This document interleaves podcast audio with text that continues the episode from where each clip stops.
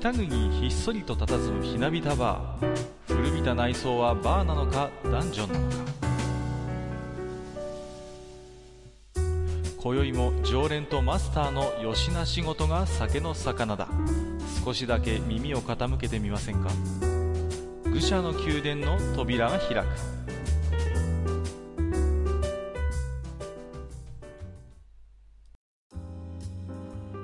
マスター、聞いてくださいよ。はいはい、何ですか？いや、この間、ほら、給食の話で盛り上がった後、俺たちはい閉店の片付けをちょっと手伝いながらまたちょっと話したじゃないですか。はいはい。あで、あのね、日本のファンタジーはどうだ、こうだっていう話をして、ちょっと盛り上がった後に、はいはい。あじゃあ、これまた機会を見て話しましょうよっていう段になったじゃないですか。うん、なりましたね。ああ、その時になんですけど、あの、俺に向かって、閣下、じゃあ、この本買って読んどいてくださいって言ってたんですよ。あ。言いましたね。え？って思って、いや、買って読むのはいいんですけど、あなた本屋ですよね。で、しかもあなた発信でこの回やりましょうって言ってるんだったら、一巻ぐらい遅れよって思ったんですけど、僕は間違ってるのかなって今。うんうんうん。いやいやいやいやあれ？マスターマスター今日も来ましたよどうもああ、どうもいらっしゃい。ああもう今日は先にジダラクサイさんもお揃いでねもうもうもうくだまいてますよ。何何何の話してたんですかいや、だから、んいや、うんね、あの、閣下は本屋なんだよねっていう話を一応確認しておこうかなっていうまあ、まあ、メインじゃないですけどね、まあ、あくまで実家がそうだっていうか、まあ、まあ、私の仕事とは、まあ、あくまで私オーナーでございまして、権限はそんなないですけど、一応まあ書店もやってることにはなってますね。はい。だから、うんうん。あの、企画をやって、うんあの、なんで俺に本を買って読ませるんですかっていう。あ、そこ、あ、なんかそんな話しましたね、そういえば。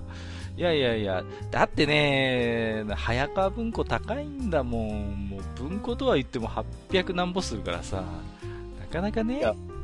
あの、ブルジョワとは思えないお言葉いですよね。やいやいやいや。そうですよ。で、しかも何がひどいかって、あの、聞いてくれますマスター。あの、はいはい買って読めって言ったじゃないですか。で、うんうんもう買って読んであるんですよ、1、2巻。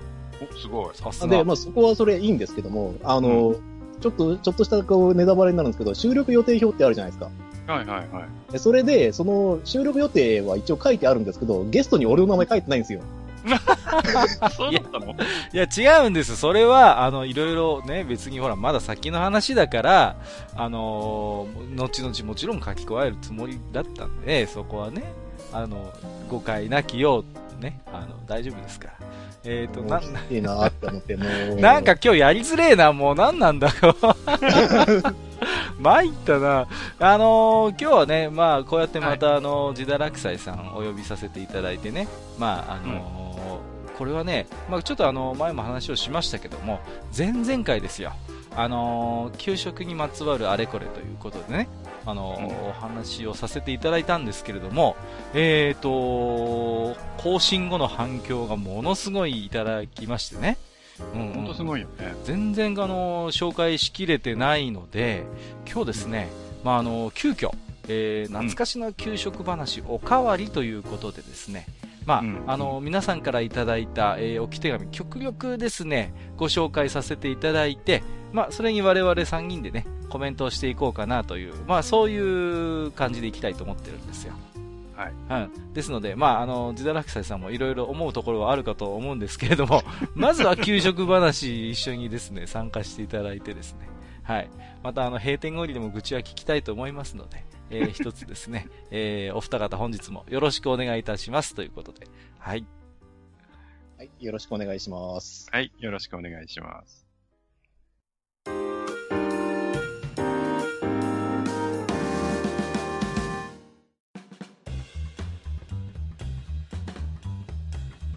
はい、えー、それではね、えー早速ですけれども、えー給食にまつわるね、置き手紙、どんどんご紹介していきたいと思いますよ。えーと、まずは1通目、えー、かおるさんからいただいております。ありがとうございます。えーと、味噌ピーについてですね、えー、味噌ピーは、もともとは落花生の産地である千葉、茨城地方で食べられていた家庭料理です。えー一般に流通する製品としては約50年前から東京で作られました。あ結構歴史あるな。えー、味噌ピーとは、いったピーナッツを江戸時代から東京に伝わる幻の味噌、江戸甘味噌で作る特製練り甘味噌と混ぜ合わせたものです。給食では小袋に入った形で提供されており、そのまま食べたり、パンに塗ったりして食べられてましたということで。なるほど、なるほど。えっ、ー、と、うん、これね、あのー、給食話の会になん、ね、2通ばかしいただきましてね、私ちょっと知らなかったんですけれども、うん、お二方はねあ、なんとなく知ってるよっていうことをおっしゃってたなと記憶してるんですけれども、結構なんかこう、あれですね、50年ぐらい、もう半世紀前にはもうあったということでね、うんうんうんうん、かなり歴史があるものなんだなってことが分かりましたけれどもね、うん。あのー、ただ、なんでこれをじゃあ給食に出すようにしたのかっていうね、うんうんうん、あれですかね、やっぱり栄養価的にもいいんですかね、こう、ピーナッツと味噌っていうことで、なんですか、こう、タンパク源というか。あるとは思うんですけど、おそらく、うん、えっと、こう地方の食い物を知ってもらう機会まあね、ああ、ああ、ああ。ないですかね。そういう趣旨の方が強いのかな？あの、まあね、特に千葉なんかやっぱ落花生有名ですもんね。うん。まあ、確かにね、ピーナッツってなんか、あんまりこう、なんて言うんですか？うんと、加工して食べたりするっていうイメージあんまりないじゃないですか。食べるってなれば、あの、いったやつを普通にね、こう、食べるって感じの印象が強いから、そういう意味で言うと貴重なこう、ね、こう、おかずにできるような、そういう食べ物なのかもしれないですよね、味噌ピーっていうのはね。うん。うんうんうん性はありますね。だと50年前っていうことは、なんだろう、変な話ですけど、ピーナッツバターとかからヒントを得た人がいるのかなああ、なるほどね。そうそうそう。確かにね。うんうんうん。ピーナッツバターのあの、なんていうの、なんていうんですかね、ああいうこう、ね、しっとりとした濡れる感じっていうんですかね。あれ感じと、あ、もうちょっと塩分入ってますし。はいはいはいはい。ああ、なるほどね。あその甘、甘じょっぱいというか、うんうんうん感じと落花生が合うよっていうことが分かってて、じゃあ、うち味噌でやってみようかっていうのがあったんじゃないなるほど、ね、かなと思うんですけどね。あもしかしたらピーナッツバターがヒントになっているかもしれないというところでね。うん、なるほど、なるほど。えっ、ー、と、次のお便りいきますよ。えー、ガチョウさんいただいております。えーと、うちは小中と給食ではなかったんですが、へえー、小学校の時、えーと、牛乳はパックでしたね、えーと、ちゃんと飲んだか確かめるためにも、えーと、しっかり畳んで回収してましたね、えー、土曜日半ドンはポンジュース三角パックでしたということでいいな土曜日はオレンジジュースが出るんですねうんなるほど赤ポンジュースじゃなかったね、うちは。うちはポンジュースではなかったけど、やっぱ土曜日の半分は。あ、言ってましたね、そういえばね。うんうんうんうん。飲んでましたから。うんうん。ガチョウさんあれですかね、そうすると、もしかしたら愛媛近辺の方かもしれないという。やっぱりこう、住んでる地方がバレますね。バレますね。なんかね、そうそうそう、やっぱり地域性がかなり出るなというところでね。しかし、小学校から給食ではないということですと、もう、小学校の時点からお弁当だったって感じですかね。そうするとね。うん、なんでしょうね。うんうんうん。大変ですね、これね、親御さんもそうなるとね。うん。これはちょっと大変かもしれないですね。うん。2人とか3人とかお子さんがいて、同時期にね、小学校、中学校って上がり始めると。そうそうそうそう、ね。もうお弁当作りでもうかなり早起きしないといけないのかなという感じでね。うんうん。で、まあ牛乳だけがつくっていう感じだったんですかね。うん。なるほど。えーと、ありがとうございます。お次ですね。えーと、キーさんとお読みするんでしょうかね。KEE と書いていただいておりますけれども、ありがとうございます。えーと、初めていただきましたね。えー、愚者の宮殿、伝説のオガボトル好きだったから聞いてみた。めっちゃ面白い。タクティクソーが買ったけど仕事が忙しくて放置してた。またやってみよう。給食で好きだったのはソフト麺かな。コシがないけどもちもちしてて美味しかった。今でもあるのかな？といただきました。ありがとうございます。はい。えー、ということで、やはりね、ソフト麺定番ネタということで出てきましたけれども、これね、今でもあるんですよね、確かね。うん。あります、あります。ありますよね。あるみたいですね。うん、うん、うん、うん。ただ、あのー、ジダラクサイさんが、あの、おっしゃってたように、やっぱりあの、それを作れる会社っていうか、作れる、あの、工場があるところにやっぱ限られるみたいで、あのー、いろいろ調べてみたら、やっぱりあの、売っている地域とそうでない地域にはっきり分かれるみたいですね、このソフト麺っていうのは。なんかそうみたいね。うんうんうんうん。で、なんかやっぱ食べ方もね、いろいろあるみたいですけど、まあまあ、なんていうんですか、まああの、およそ腰みたいなものは本当にないですから、もう、あのーそれこそね、箸で十字に割ったりとかしてね、そうやってなんかこう、無理やりほぐして、ほぐすまでいかないのかもしれないけど、まあそうやって食べたりしてますなんてね、あの、声も見かけましたけれどもね。ですね。うーん。でも、意外とこう、なんていうんですか、懐かしいなと思って、僕も大人になってから食べたこともありますけど、やっぱりちょっとこう物足りなさっていうか、あれこんなもんだったかなっていう印象はやっぱりありましたね、どうしても。うん。給食で出たからこそやっぱりこう価値があるというかうん そういう要素もあったのかなと思いますね。はい。ちょっと笑い話にしながらね、うんうんうん、うん。あソフト麺にミートソースかけて無理やりスパゲッティみたいに。そういや、そうそうそう。これはとか、いや、美味しいけどさ、ってずりずりってんうんうんそういうふ雰囲気も含めての、やっぱり旧、こうソフト麺だと思うんでうん。、ああ、なるほどね。うんうん。そうですよね。確かに。まあ、ソフト弁絡みでもう一ついきますと、ミステリオさんいただいてまして、えーと、うん全国共通だと思ってた、点々点。ソフト麺はたまにスーパーで見かけます。今食べるとこんなだったっけな食感ということで、やっぱりね、うんうんうん。ちょっと若干やっぱりこう、あれこんなだったかなっていう、期待外れ感がやっぱりなんかああるのかなっていうね。そうそうそう。ね、うんうんうん。そんな感じだと思うんですよね、ミステリオさんもね。だからミステリオさんの地域っていうのは多分近くにね、ソフト麺作れる工場があるんだろうなということを思いますけれども。うんうんうん。まあね、そうそうそう、萩谷さんみたいに全然当時は食べたことないなんて方も結構やっぱりいらっしゃるみたいでね。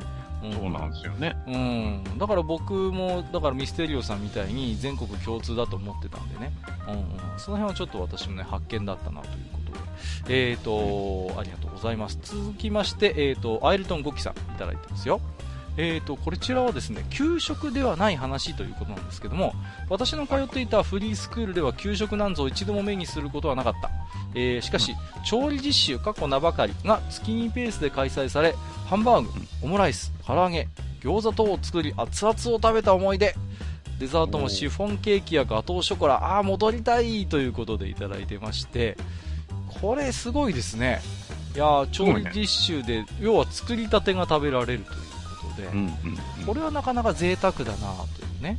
うんうんうんうん。いいですね。いやーただ給食は、まあ、あのフリースクールでなかったということなんだけれども、まあ、調理実習があってかなりなんかごちそうを作ってたということでね、うん。うん、マスターってあれです？もう調理実習ってありました？こう小学校の時ありましたよ。うんうんうん。なんか大したもの作んなかったような気しますけど、そうそうなん僕なんかしらはやった記憶ありますね。う。ん、うん、なんかねそうこういう豪勢なものを作った記憶は僕もないんですよね。もう、うん。せいぜいお味噌汁とかねなんか。コフキーも作った。あー定番ですね。コフキーも。やるやる。うん。やるわ。やった記憶あるわそれ。コフキーもやったね。うん。その記憶ある。僕はあとね白玉団子とかなんか作ったなか白玉粉とか使って。うん。だけどこんなごちそうはねやっぱ調理実習では作らなかったんでいやーこれちょっと羨ましい話ですね。うん。すごいな。シフォンケーキとかガトーショコラ作るんだ。ええ これはなんか中学校とかでやったことねえな。えー、ありがとうございました。うん。続きましてにおりさん。えー皆さんの謎給食で思い出した謎の昆布揚げ、昆布揚げ、えー中途半端な醤油味で脂っこい。かなり分厚いので噛み切るのも噛み切るのにも苦労噛めば噛むほど気持ち悪くなる。唯一の飲み物は牛乳過去絶望。市内の小中学校すべて同じ配給センターだったためどこもかしこも阿鼻共感。ちょっとした食中毒並みの騒ぎにということでいただきました。ありがとうございます。昆布揚げってすごい僕も初めて聞いたけどすごいね。揚げちゃうんだあれ。昆布を揚げてあるってこと？そうなんでしょうね。えー、あの昆布じゃないけどあの海苔をこうなんていうんですかちょっと衣つけて揚げたようなやつってなんかありますよね。お菓子とかでなんかありません？なんかこう海苔天みたいな。ありますあります。のり天ですよね。そう。あれの昆布バージョンみたいな感じなんですかね。いや、素揚げっぽいですね。素揚げうわーえすごいね昆布素揚げしていや味が想像できないけどそれでし醤油味つけるんだ。なんで揚げるかな？すごいですねこれ。ちょっと破壊力高そうですね。なんだろう、ぶわっ、いや、これのね、ワードのうん結構うんあの、強さがつけて、かなり分厚いので、噛み切るのにも苦労っていうことは、ああ、そうか。あの乾燥昆布でもない量強化を上げてると思うんですよ。うんうんうんうん。だって、乾燥昆布で分厚いってことないので、はいはいはいはい。そっか。そうですね。だから、軽く水で戻して、えってことは素揚げじゃないのか？やっぱり衣つけてんのか？いやー、衣つけるんじゃない？さすがに。衣つけると思うな。で、衣つけてあげて、醤油味がついてて、なんだこれ。ものすごくなんかくどそうで、子供でもなんか胃もたれしそうな感じですよね。そしてね、そう、飲み物は常に牛乳っていう絶望はなんかすごいわかる気がしますけれどもね。うん。なんでこんなメニューを考えついちゃったんだろう。えー、にごりさんありがとうございます。えー、続きまして、うん、塩分あっとひさみさんいただいております。えー、妄想が後半も無事終わり、引き続いて給食会拝聴。給食か。自分は好き嫌いが多いので余っている食パンをおかわりした体で食パンに挟み給食袋に突っ込んで帰宅後ゴミ箱に捨てる反抗をしていました。ここに謝罪いたします。ということでいただいています。ありがとうございます、まあね食パンが苦手な方やっぱいましたからね。あの手この手でねこう隠すっていうのはやっぱあったような気がしますけどね。うんうんうんまた、給食のパンって美味しくないとき、本当美味しくないんだよね。美味しくないね。そうなんですよね。うん、何だったんですかね？あの給食の食パンの美味しくないないあの感じって。なんか今の食パンってすごい美味しいじゃないですかなんか。こう。今はね。うん。ね。うん。我々が普段食べるようなやつ。あのー何が違うんですかね？やっぱり。なんか、うん、パッサパサでさ、パッサまあなんか噛んでも噛んでも甘みもなければ、なんか、そうそうそうそうただ水分奪われるみたいなさ、うんただただ口の中がパッサパサになるっていうねそうそうそう、そんなコッペパンがね、あった記憶はありますよね。うん、だからもう、なんていうの、半ば味わうっていうよりは牛乳で無理やり流し込むっていう感じでしたよね、なんかね。うん。そうそう。多分、あれでしょうね。バターとか入ってなくて、こう、なんか、その辺ケチってたんだろうなっていうのは思いますけどね。うん。うん。なんかね、こう、マーガリンとか使ってたのかな。うんうんうんだからね、こう逆に何かその、混ぜ物のされてるパンの時はうん妙に人気があったりとかさ。ああ、そうですね。あの、要はうん、半分ごまかしみたいなね、パン、あの味そのものはさ、やっぱりうん、こう、勝負できないから、いろいろ入れてみてね、こう、なんとか、こう、食べさせられるようにするっていう、そういう感じはあるでしょうね。うんうんうんうん。えー、ありがとうございます。続きましては、えっ、と、にぎりさんいただいてますね。はい。えー、3ついただいてます。一気に紹介しますよ。えー、給食の器は幼稚園はアルマイト。小学校からはメラミン樹脂だった。幼稚園の器はボコボコだった。そうそうそう。へこむんだよね。えーと、うんもう一つ。中村くんタイム。それはいじめでは？ということで、これ前々回の話ね。三つ目。ソフト麺をほぐすのではなく、袋に入った状態で箸を使って、4つから16分割にするものだ。あー、なるほどね。そうそうそう。そうでした、そうでした。確かに。えー、出てきましたね、ソフト麺の食べ方。そう。ね。まあ、ほぐそうと思っても、本当にね、これね、自堕落斎さん、なかなか麺みたいには結局なんないんだよね、これね。ならないっすね。だから、汁気の多いものだったらいいんですけどね。うんそのまま、ドボンしちゃえばそうそうそう、ある程度ほぐせるんですけど。他に出てくる、こう、なんだろう。例えば、さっきも言ったんですけど、ミートソースとかになると、こうね、皿の上で悪戦苦闘しなきゃならないんで。そうそうそうそうそう、うんそうなのよであのにぎりさんがあのすごいこうあの賢いっていうかあの袋に入った状態でもう割ってしまうっていうのがねこれがねやっぱりねうんうんうんうんいいなって僕もこれなんか後半はやっぱそういう風にしてましたね。開ける前にやるっていうね。そう。じゃないとこうほぐすスペースもないからね。そんなにいっぱい器があるわけでもないから。うんうん。あとね、中村くんタイムっていうのは、あのね、整理整頓が苦手な同級生がいて、で、あの、学期末になるとみんな、みんなでね、その中村くんの、まあ、あの、机を整理するっていうのをやってたんですけど、これね、あの、中村くん自身もね、なんか、そんな嫌そうじゃなかったっていうのは覚えてるんですよね。なんか、中村くんちょっとね、面白いタイプで、なんか、そういう、なんていうんですかね、そうズボラでガサツなところがあるんだけど天真爛漫なところがあったんでいやなんかみんなごめんねみたいな感じであのちびまる子ちゃんに出てくるね山田みたいなああいう感じのやつでしたねこうね、うん、だから、ね、人気はあったんだよねうん、人気がなかったらやっぱねみんなでそうやって中村の机整理しようぜみたいな話にならないと思うんで、なかなか人気者だったんで、いじめではないんだろうなとは、なんか今思い出してもね、うん、そんな気がするんですけどね。うん。で、給食の器話。えー、メラミン樹脂、小学校は。うんうんうん。メラミン樹脂はね、あの、ボコボコにはなんないですからね、これはね。まあ割れるんでしょうからね。ねアルマイトはね、本当にね、もうボコボコになるんでね、僕はもう小学校やっぱアルマイトだったんでね、うんうん、ありましたよ。もうなんかさ、もう、本当になんか真ん中がもう完全に膨らんじゃっててさ、もう全然なんか入らないような器とか 使ってたりしたもんな。うんうん。そうそう、なんか覚えてるな。はい、えー、ギリさんありがとうございました。え、ー、と、わたわたさん、同じく3ついただいているので一気にご紹介。えー、給食会拝聴中。ミルメイクはちょっと飲まないと量が多くなってこぼれた記憶がある。そうそうそう。うん、えー、もう一つ。謎のメニューで印象深いのは オレンジライス ですね。オレンジライス残す人が続出するまずさ。僕は長野に住んでるんですが、これ愛媛にあったみたいですが、なぜこれを出したのか。簡単に言うとオレンジジュース、オレンジジュースがけご飯です。うわ きつい。三つ目、洋風味噌おでん。やばいワードやな。しかも冷たいって、とさんついただいております。はい。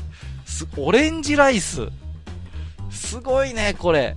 あのー、前々回は確か竹ちゃんマンライスの話をしたんですよね。あのーはい、牛乳をかけるってやつは。牛乳炊くのか、あれは。乳炊ですね。そうそう。これは、オレンジジュースがけってことは、炊いた後に後がけしてたんですかね、オレンジジュース。おそらく炊いた、炊いてる時にこう水とオレンジジュース半々とかにして炊いたのと思うんですよね。ああ、いや、だって普通に白米炊いてオレンジジュースぶっかけてたとするならば、もう正気の沙汰ではないですよね。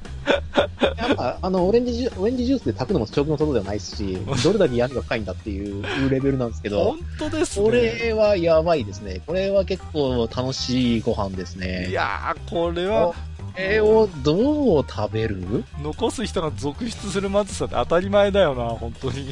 当たり前、うん、当たり前だし、あの、今一生懸命考えてるんですけど、うん、これおかず何よっていう。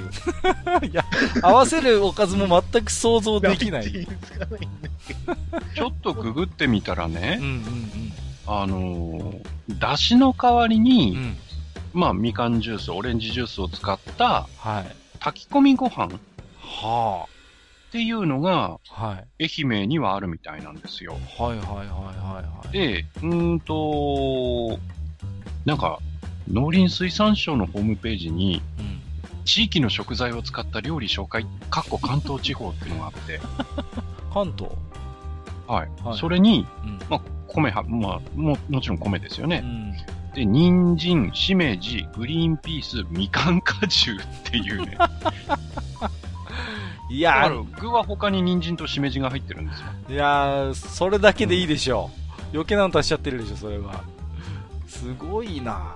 いや。でも作り方次第では、いける気がするんですよ、ね、あ、そうですか。さすが。これ、あの、みかんの香りって、実際飯との相性がいいか悪いかって言ったら、そんなに悪くないんですよ。へー。もともとほら、七味に入っているチンピってみかんの皮ですし。ああ、はいはいはい。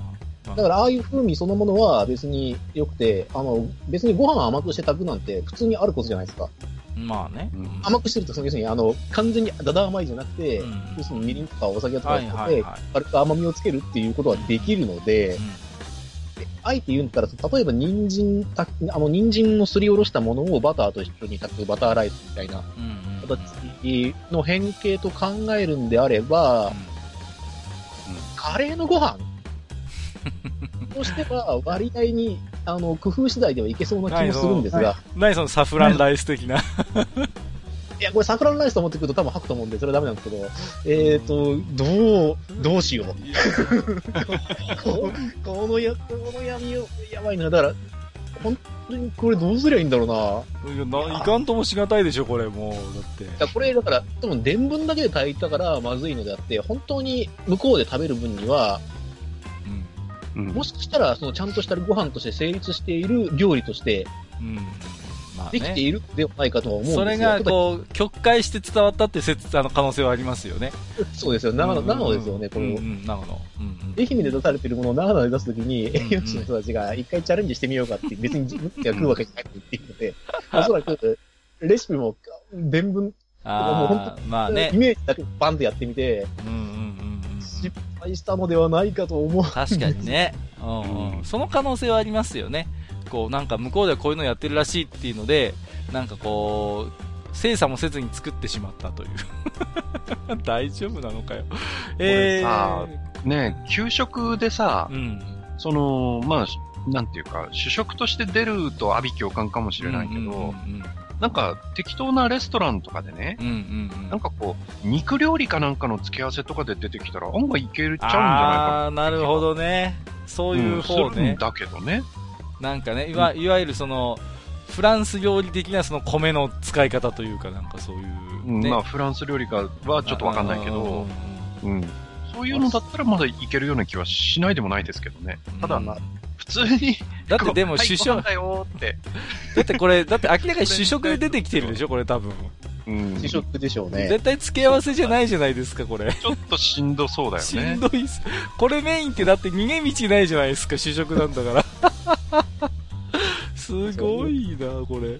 ここれを牛乳で流す作業始まるでしょ。頑張って。もう、いやほんとトラウマレベル。これさ、だから地元が、まあね、まあみかんかオレンジ取れるのかもしれませんけど、あのー地域の食を愛する逆効果になりそうですけどね、トラウマになるっていうね、こう 大丈夫だったんですかね。えー、ということで、わたわたさんありがとうございます。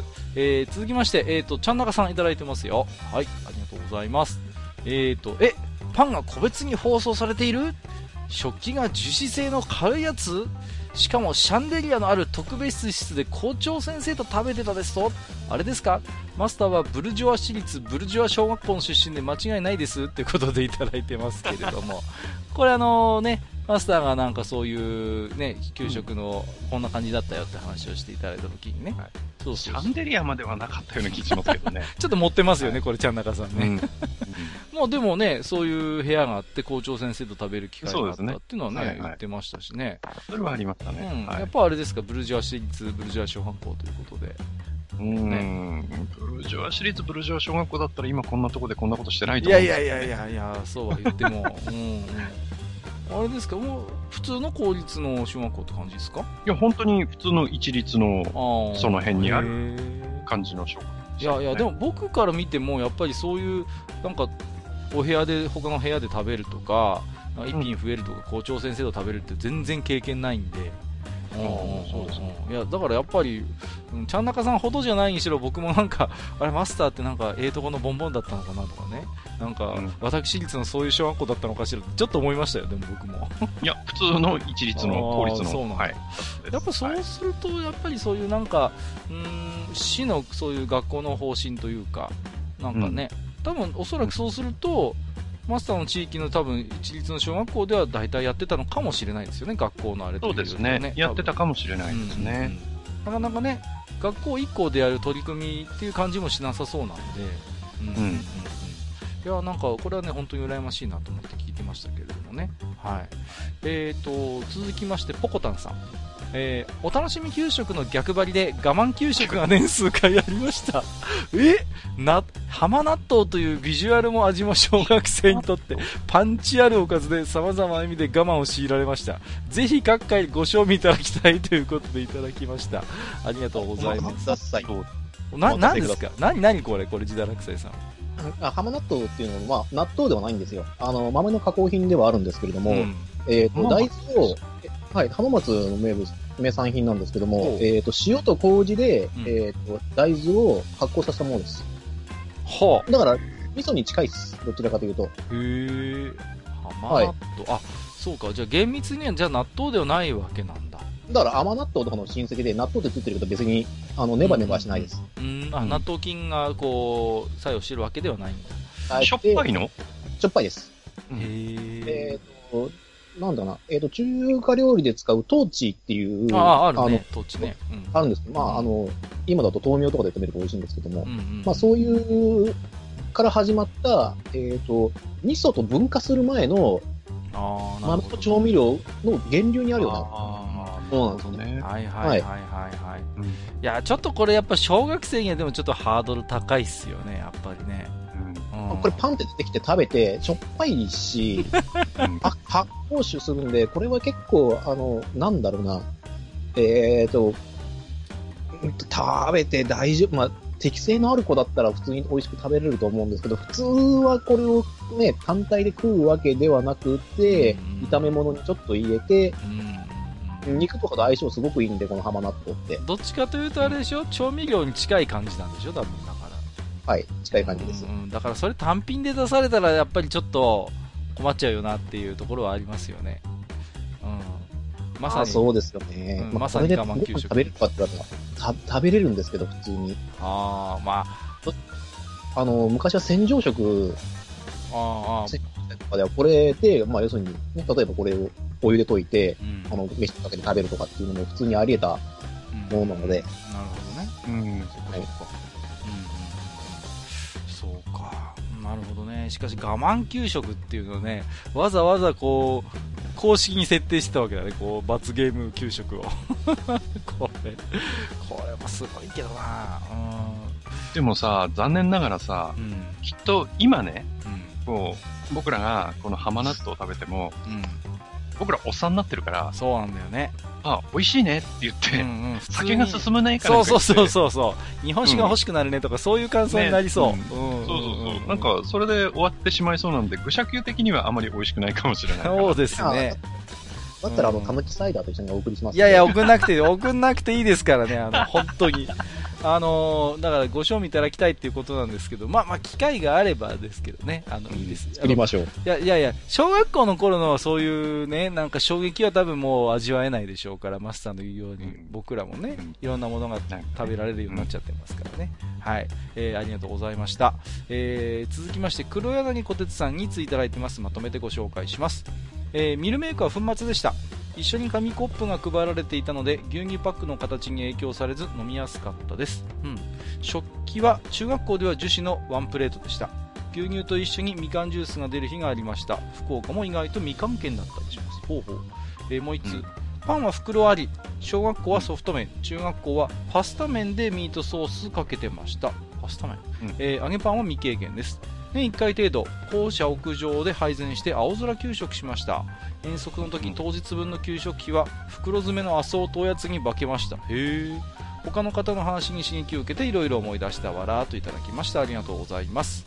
はい、うん、えー、ということで、えーと、パスタ麺ってまたソフト麺と違うものが、ね、出てきましたけれども、ね、うん、これはまあでもあれでしょうねきっとソフト麺に近いような作りだったんでしょうね、給食で供される以上はね、多分ね。うん、うん、まあ、予想ですけど、ね、ちょっと僕はこれはよくわからないですね、パスタ麺っていうのは。あるいは、何ですかね、あの、もう、あえてある、でも、後からミートソースかけてるから、やっぱり麺単体で出たんだろうな。うん、ありましたけどね、うちは、えっ、ー、と、ソフト麺と、うんうんうんえっ、ー、と、パスタ麺と中華麺があったんで。みんなそれ袋に入ってソフト麺みたいになってるの？なってるやつです。あ、あるんだ、やっぱり。ありました。だから、ラーメンっていう確か給食メニューあったと思うんですよね。スープがですね、あって、あその中に包んでっていう。僕はラーメンもミートソースもみんなソフト麺だったわ。うん。あうんうん。そんなに麺の種類なかった。へえ。あ、じゃあやっぱあるんだね。いいですね。遠足の時当日分の給食費が袋詰めのアソートおやつに化けましたっていうことできちんとなんか還元されてるじゃないですかこう、うん、そんなのなかったけどなうちの方。なかったようち。なかったなかった。もうないない。ね、ね、自分で勝手にね300円以内で買ってこいとかそういうルールだった気がするんだけど。うんうんうん。なんかでもこれ逆に気になるのがその給食費が、まあ、おやつに化けたってことなんですけど、自分で買ってこれたんですかね、おやつ。これ。これ、もし自分で買うのダメよだったら、ちょっとそれはそれで気の毒な話っていうかね。うん。もう一律でなんかおやつ決められちゃうっていう、自分で選べない。好きなの買えないもんね。そうそうそうそうそう、うん、それだとするとちょっと逆に気の毒かなって気もしますね、なんかね。うん。どうだったんだろうな。うんうんうんうん。一つ目のは相当やつですか。えーと、それから、えーと、ミルメイクが紙コップが一緒に配られていたということで、これは要はその紙コップにさらさらとミルメイクを開けて、で牛乳パックの牛乳だったみたいですけどもそれを多分注いで飲んだんでしょうね。この紙コップの、ね、でしょうね、うん、まあ、だとするとかき混ぜやすいし、まあね。うんうん、飲めるんだろうなと思うけど、なんか、ある意味贅沢っていうかね、わざわざそのミルメイクのために、あの、コップが余計に配られたってなと思いましたけどもね、はい。えー、で、やっぱりこう、出るんだね、どこでもみかんジュースっていうのは結構定番なんですね。うん。うん、福岡も意外とみかん県ということでね、はい。えー、黒柳さんありがとうございました。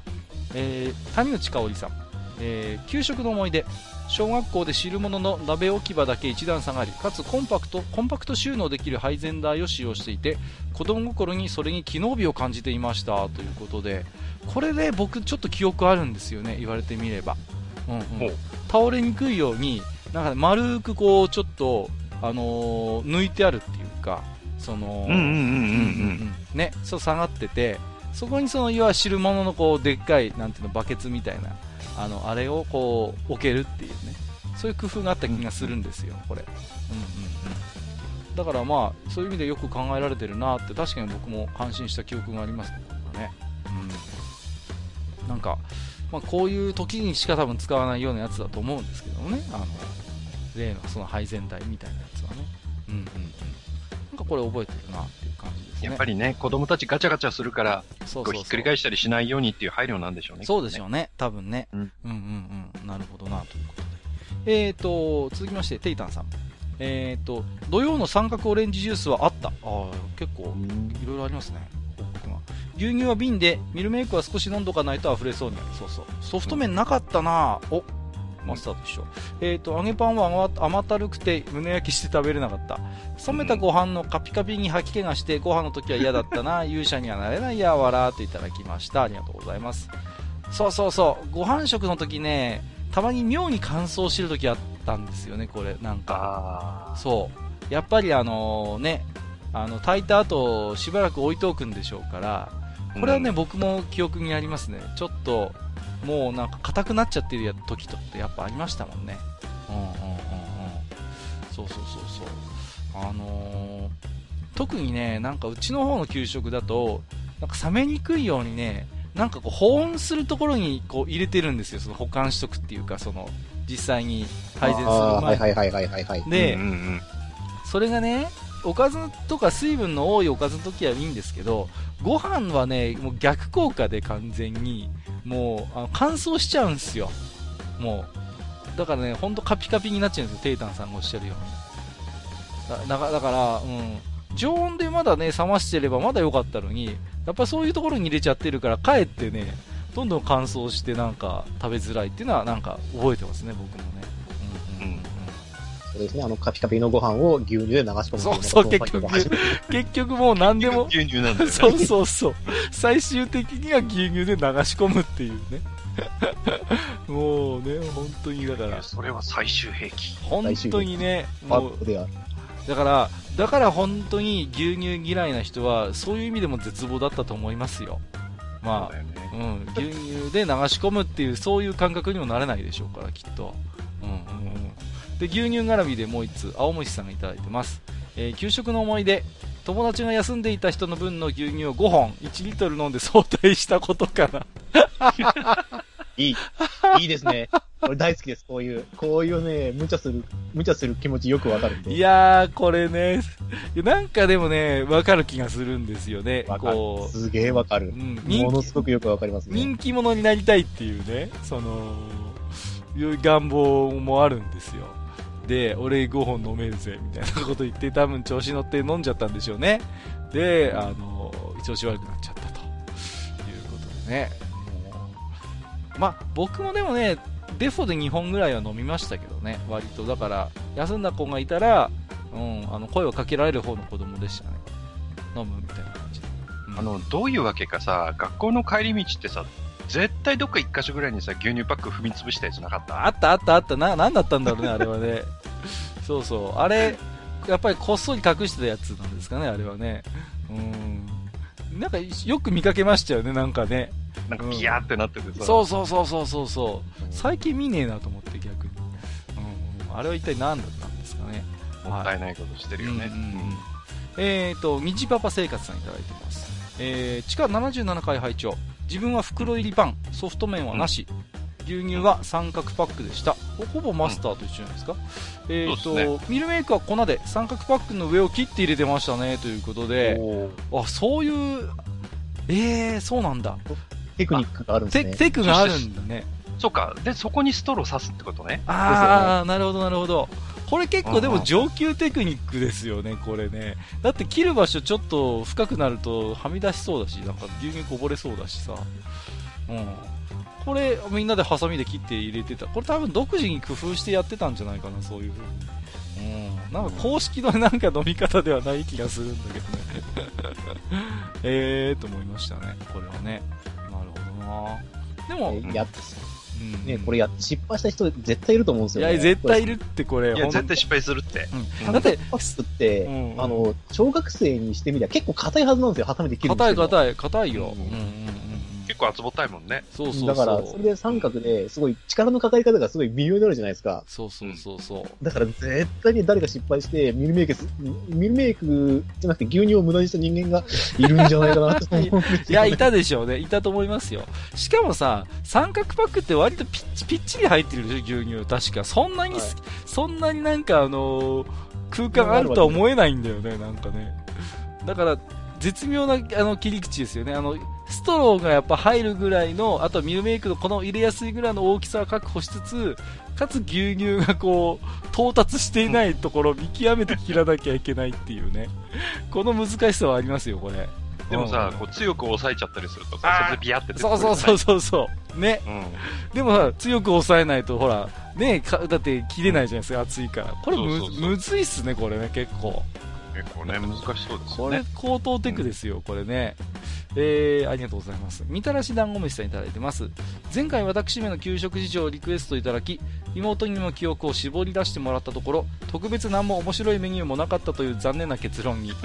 大阪だからといって、たこ焼きもお好み焼きも出ませんでした。牛乳は瓶です。ただ、商業捕鯨の禁止でクジラの竜田揚げはメニューから消えたことが残念。はいはいはい。もう1つ。給食の蜂蜜というと、このチューブタイプ、画像いただいてますよ。コッペパンのいろんなところにぶっ刺して注入してました。あとはマーガリンといちごジャムぐらいしかなかった。本当大阪市の給食は語りがいがないなということで、このね、画像いただいてますけど、これ僕も覚えてますね、このチューブタイプの蜂蜜っていうんですか。はいはい。うんうん。あれだよね、ミルメイクのチューブタイプもこんなんじゃなかった？うん、そうそうそう、こんな感じのやつです。こんなんですよね。そうそう、あのね、玉の部分をひひねって開けるんですよね。そうそうそうちぎるんだよね。ちぎってね。そうね。蜂蜜出たなうんうんうんうん。でもさ、これさ、その、ひねってさ、ちぎった時のその、ちぎり方でさ、うん、ドバーッと出る時とさ、そうそうそうそうそう。あの、本当にちょろちょろしか出ない時ってできなかった？あったあった、あのね、穴のクオリティがなんかすごいばらつきがあってさ、そうそうそうそう。そうなんですよ。で、僕覚えてるのは、あのー、隣の席の子がね、これちぎったら、全然穴ができてないんですよ。で、そいつがさ、もう力ずくでギューッと押すもんだから、僕の机の方にビャーってこう蜂蜜が飛んできて、わっお前やめろよみたいなね。そんなこともなったりするんですよ、これ。そうそうそう。掃除しづらいしね。そう、ベタベタするしさ、もう大変だったんだよ、片付けるのがさ。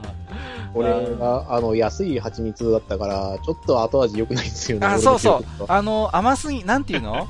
大していい蜂蜜じゃないからさ、喉がちょっとイガイガする感じっていうそう、イガイガするんですよ。だからちょっと牛乳残しておかないと。あ、そうそうそうそう そう。結局最終兵器。そう。最終兵器頼みなん結局最終的にね、そう、喉のイガイガを牛乳で洗い流さなきゃいけないから。やっぱり牛乳かよやっぱり牛乳。そう。この、あの、太の部分の丸いところを、に残ってる蜂蜜を噛んで、長い出す人とかいたりして。はいはいはいはいはいはい。あったわ。そうそうそう。ね。そう決して質のいい蜂蜜ではなかったからね。うん。なんかもう甘すぎて喉がイガイガするっていうのはこの蜂蜜の定番でしたね。はい、えー、みたらし団子虫さんありがとうございました。えー、米子さんいただいてますよ、えー、私は給食でご飯と牛乳の組み合わせは合うと思っていて周りを黙々と食べているからみんなもそうだと思っていたのに心の中ではおかしいと思っていたんですね。笑。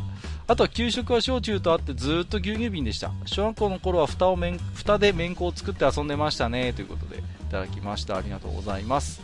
はい。えーとまあねご飯と牛乳合うと思ってる方もこうやっていらっしゃるということでね。うんうん。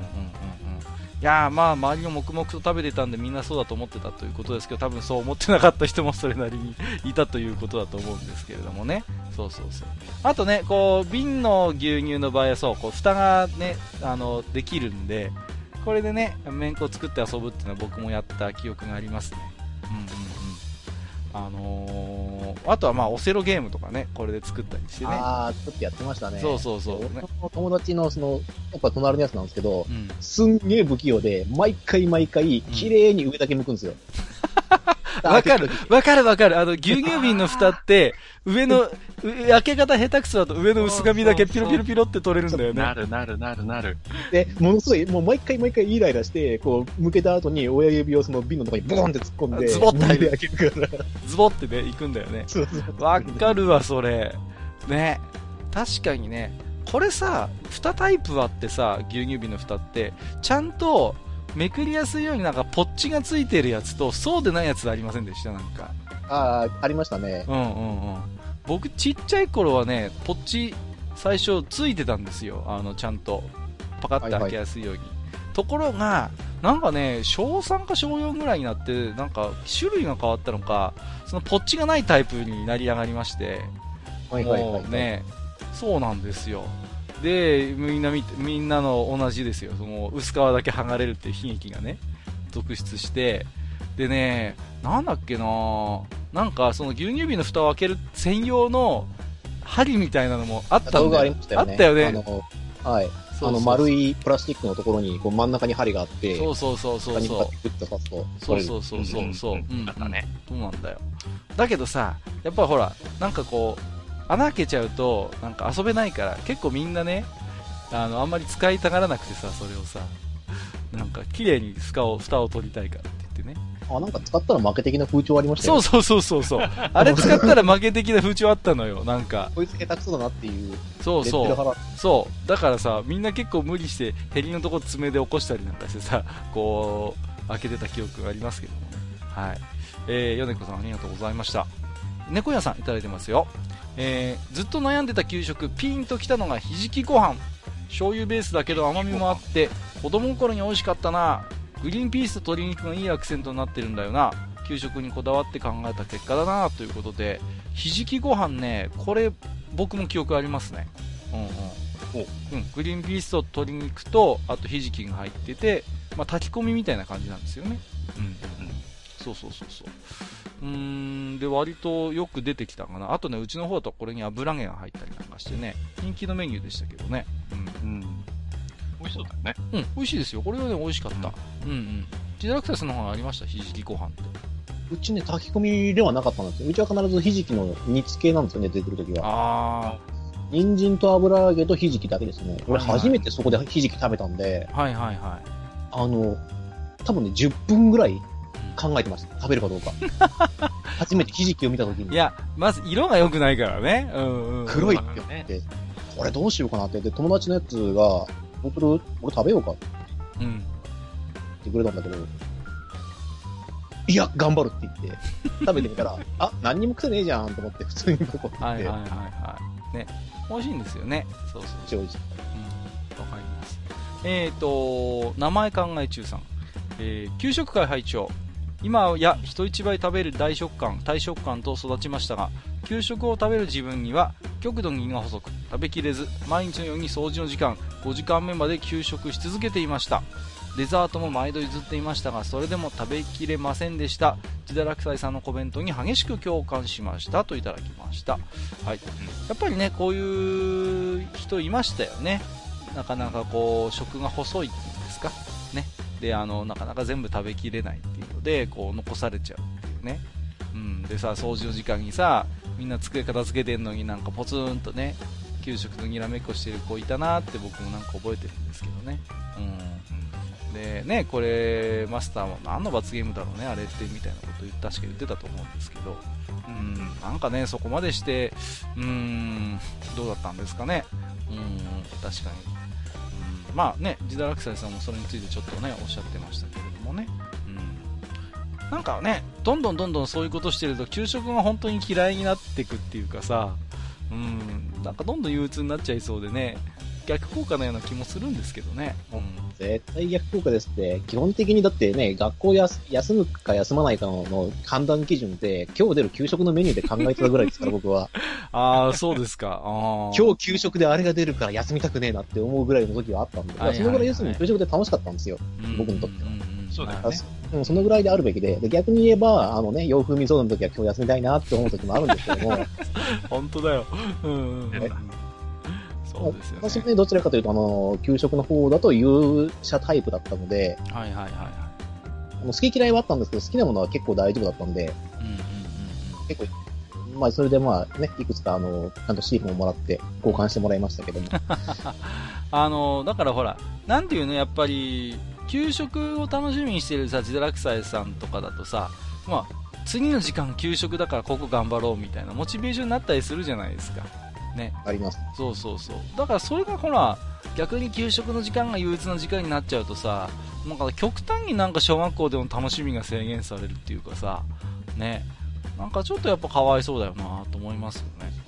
ただでさえね、5時間目なんて憂鬱なのに。そうそうそうそう。そうなんです俺でもまだね、給食し続けて、昼休みもなく給食とにらめっこしなきゃならなくて、で、しかもそれで食べきれるかどうかわからないわけでしょ。でもその頃だってもう、えーと、30分、40分経ってるわけですから、飯が出てから。うん。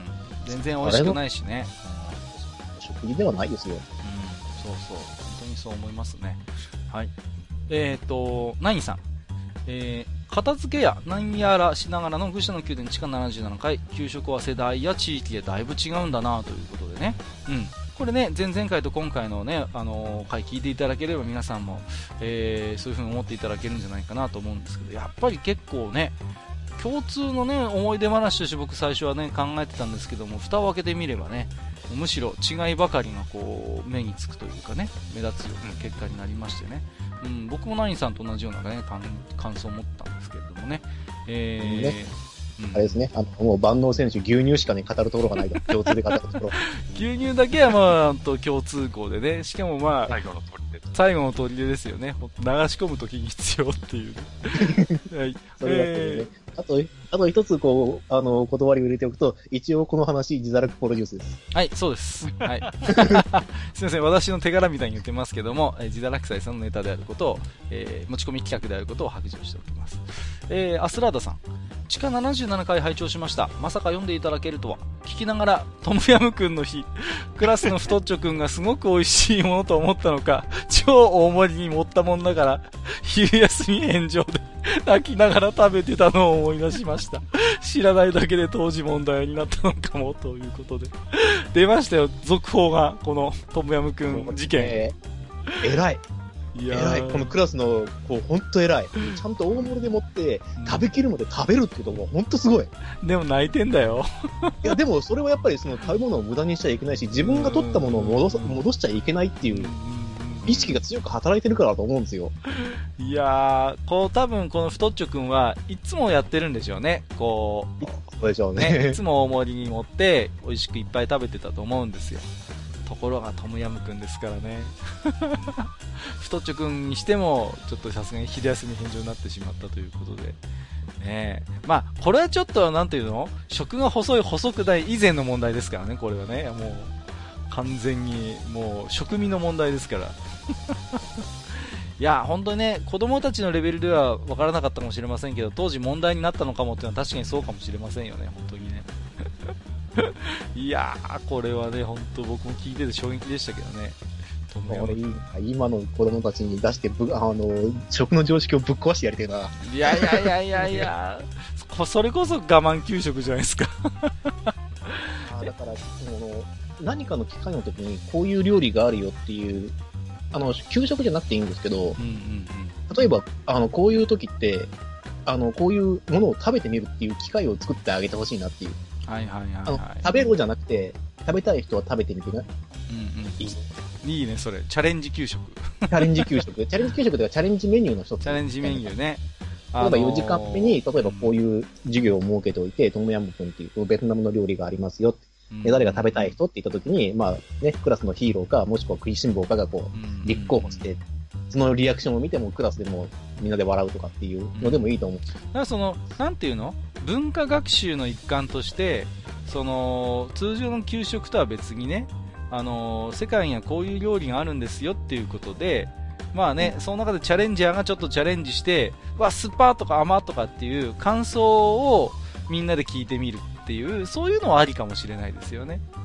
うん、だとしても、まあだ、だいぶトムヤム君は冒険ですけどね。まあね、もちろんそうですけどね。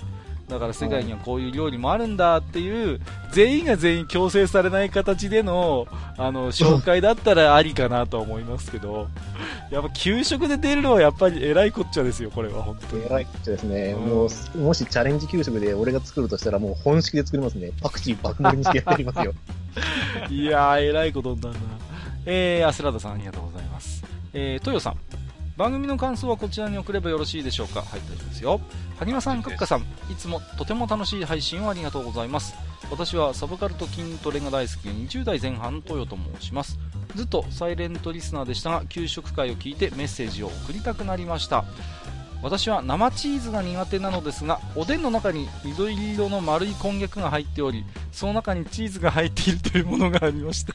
私にとってそれが一番謎できつい食べ物でした。また次の配信を楽しみにしております。お忙しいと思いますがこれより応援して応援しております。失礼いたしますいただきました。ありがとうございます。出ました謎メニューおでん、ね、おでんに入ってたの中にチーズ。すごいね。こんいやこれちくわにチーズだったらまだわかる気がするんですよあるから。いや、でもおでんの中に入っちゃうとじゃないですか。まあでもおでんだと溶けちゃうもんね。アウトですよ。だから、おこれ、普通に入れないものじゃないと、これ生で食うものだと思うんですけどね、普通。青さこんにゃくのことでしょ？青さこんにゃく、ね、ある、ある玉玉こんにゃくにチーズが入ったら、うん、完全におつまみメニューだと思うんですよね、それ単体は。でも、中にチーズがインしてるってことはさ、逆におでん種として考案されたのかもよ。チーズが溶け出さないように。え、でもそれだったら青さこんにゃく使わなくないですか？そっか。普通の白こんでいいじゃないですか。白,、白い丸こんにゃくでいいじゃないですか。そうだね。うん。あったから使っちゃえ的な？ああ、おでんの場合ありそうだもんな、本当にそれが。うんうんうん。これとまた深い闇が見えるな。闇が見えるね。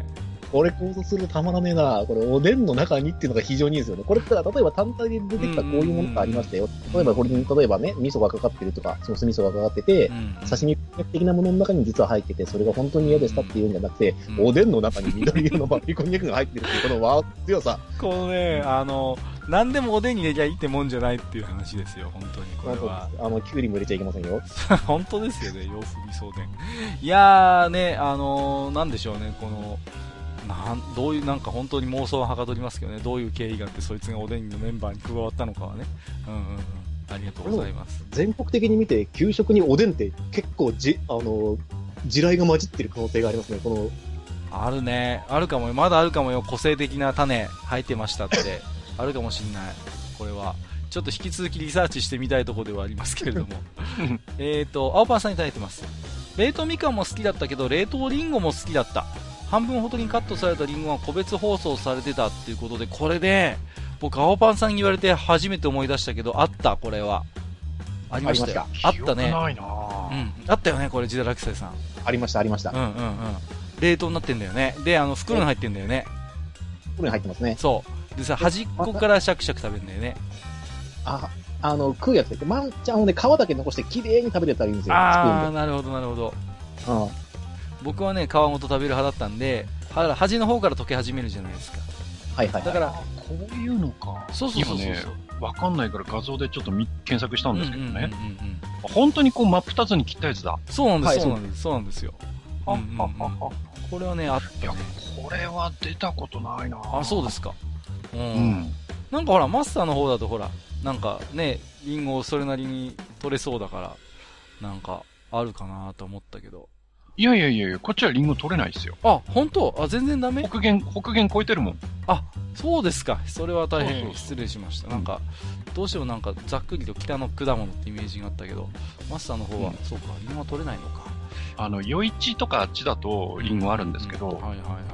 僕の住んでる地方はね、とにかく果物不毛地帯なんで。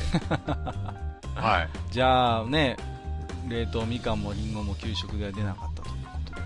出てないですね。なかなか出たとしても、あの、冷凍の、あの、オレンジシャーベットとかそういうのですね。もうか完全に加工してるやつっていう。そうそうそうそう。はいはいはい。ああ、なるほどね。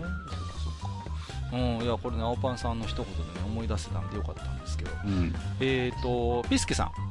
給食会、ツイッターで爆発してたので控えていましたが、今更こっそりと。フルーツポンチというフルーツがたくさん入ったヨーグルトであえているデザートはこちらだけでしょうか、えー、あれこそ私の中では一番のご褒美の日でした。といただきました。フルーツポンチはいありました。これは勇者争奪戦メニューですね、これはあったね。うん僕も覚えてる、はい、大人気メニューですよフルーツポンチは、うん、うんうんうんうん。そう。ヨーグルトサラダっていう風になってましたね確かああそうフルーツサラダかな？ヨーグルトサラダか何かだったと思うんですうちの方はね、これフルーツヨーグルトって言ってましたね。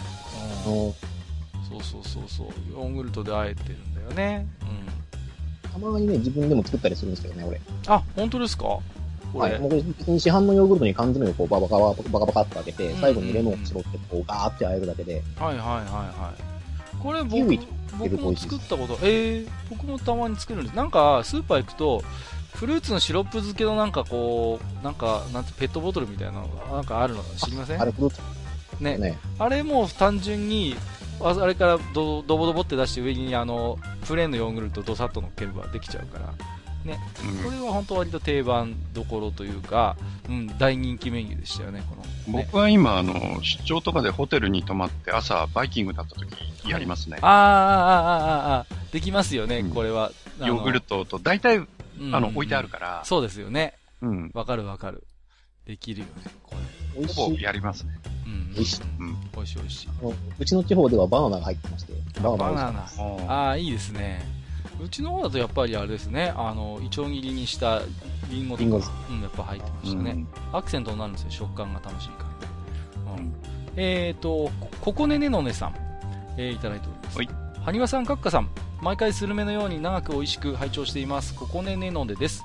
すでにご覧になっているかもしれませんがネタを一つということでこれ URL ご紹介いただきましてね、うん、えっ、ー、と、はい、給食のご飯がアルミパックは静岡だけ？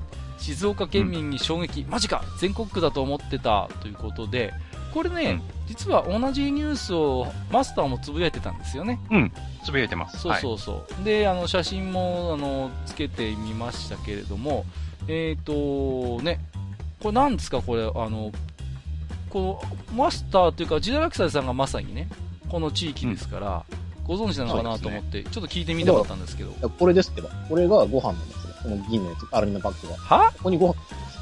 いやいやいやいやいやいやこんなの見たことないよ、こんなの。うん。これが普通なんですけど。いや、普通じゃないって、だから。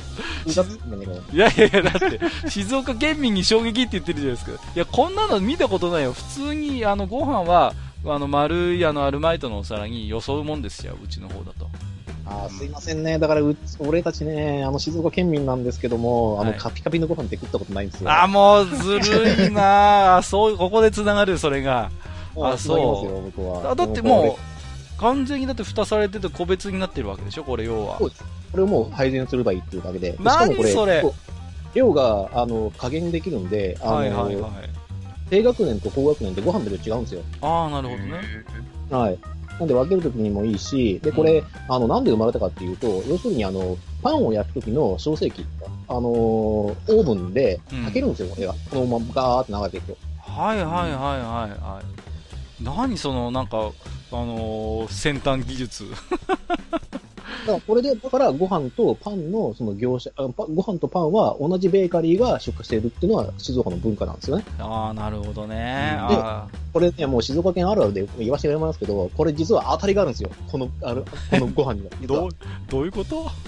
わからない。あの、これね、おこげが入ってるやつがあるんですよ。ああ、いいな、それ。いや、最高じゃないですか。ああ、そういうことか。そういうことね、100に1ぐらいしかないんですけど、おこげのあるやつがあるんですよ。めっちゃ当たりです。それが。いいなっていうことは、まあ、この本当にこのアルミのなんていうんですかパックっていうか非常にコンテナとしても優秀だしそのなんていうか調理としても非常に優秀なものってことですよね、つまりこれはね。はい、で必ずあの回収されるんで、回収されて、またあの溶かし直して、はいはいはいはい、あの別アルミの棒になって別のところに持ってやがるとか、例えばこれに、えーと、あとそうですね、あの桜ご飯って言ってましたけど、確か前も言った、前も話題に上がりましたっけ？醤油がちょこっとだけ入っている炊き込みご飯。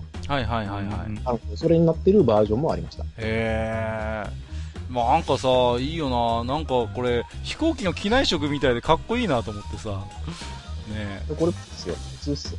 いや、普通、いや、静岡では普通かもしれませんけど、他の地区には多分ないんだと思いますよ。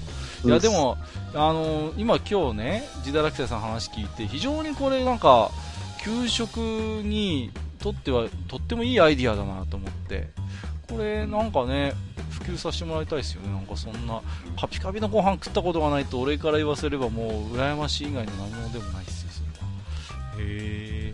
えー、こんなね、こんな贅沢なやつでね、ご飯食ってるからね、静岡はアニメがいかないんだ。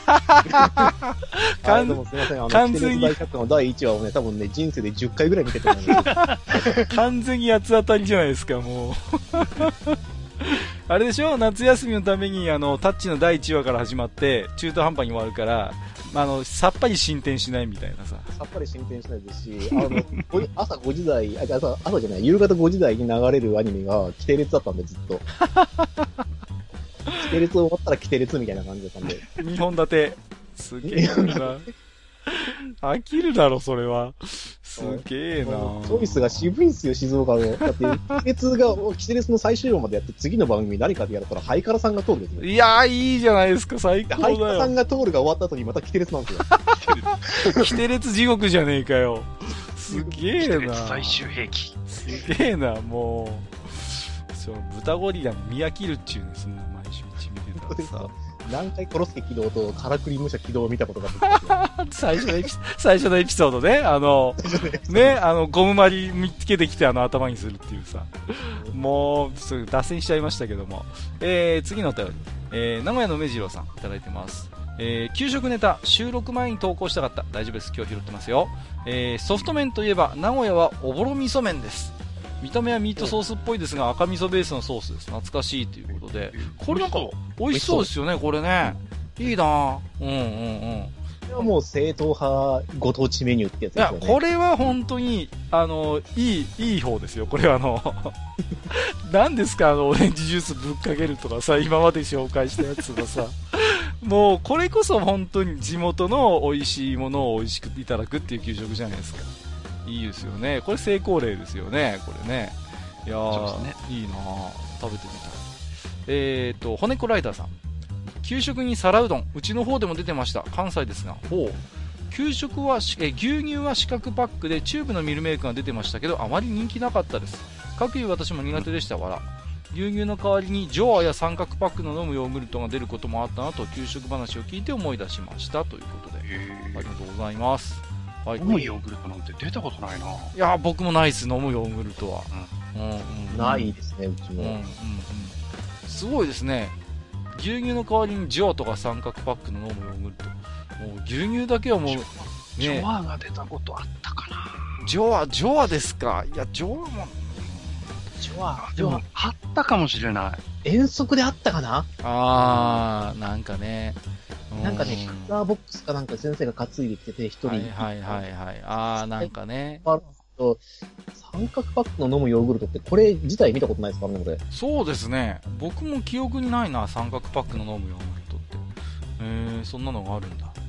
うちの方はね、あのー、あれでしたね、あの、ちょっと今思い出しましたけど、ヤクルトっぽい容器に入ってるヤクルトじゃないやつが出ましたね、たまにね。あのー、ローリーエースってやつだったかな。知ってるローリーエースって。知ってる。知ってる。知ってるちょっと安いんだよね、あの、ヤクルトよりさ。そうそうそう。見た目、見た目まんまヤクルトなんだけど、ローリーエースって書いてあるんですよ。この名前20年ぶりぐらいに聞きましたあ、本当ですか？懐かしいっしょ、ローリーエース。ね、そうそうそう。あれはたまに出たな。うんうんうんうん。えー、骨子ライターさん、ありがとうございました。さて、えー、ここからはですね、Gmail の方でも給食話いただいておりますので、えー、こちら3通じゃあ、マスターの方に紹介していただいてよろしいでしょうかね？はいはい。じゃあね、私の方で紹介していきましょうか。お願いします。えーと、青ひげこさんいただいております。ありがとうございます。はい、えー、毎度収録お疲れ様です。えー、ゴールデンウィークは友人と遊びまくってたものです。あら、いいですいいですね。えー、77回は給食会ということで、えー、思ったより地域性が濃くて定番の話題なのに知らないことが多く楽しませていただきました。はい。えー、キャロットパンや、うん、えー、世界の給食はうちの地域でもありましたが、全国区ではなかったんですね。うん、えー、公立の給食は国が定めたなんやらかんやらで、全国それなりに統一されてるんじゃないかと思っていたのですが、全然そんなことはなかったと。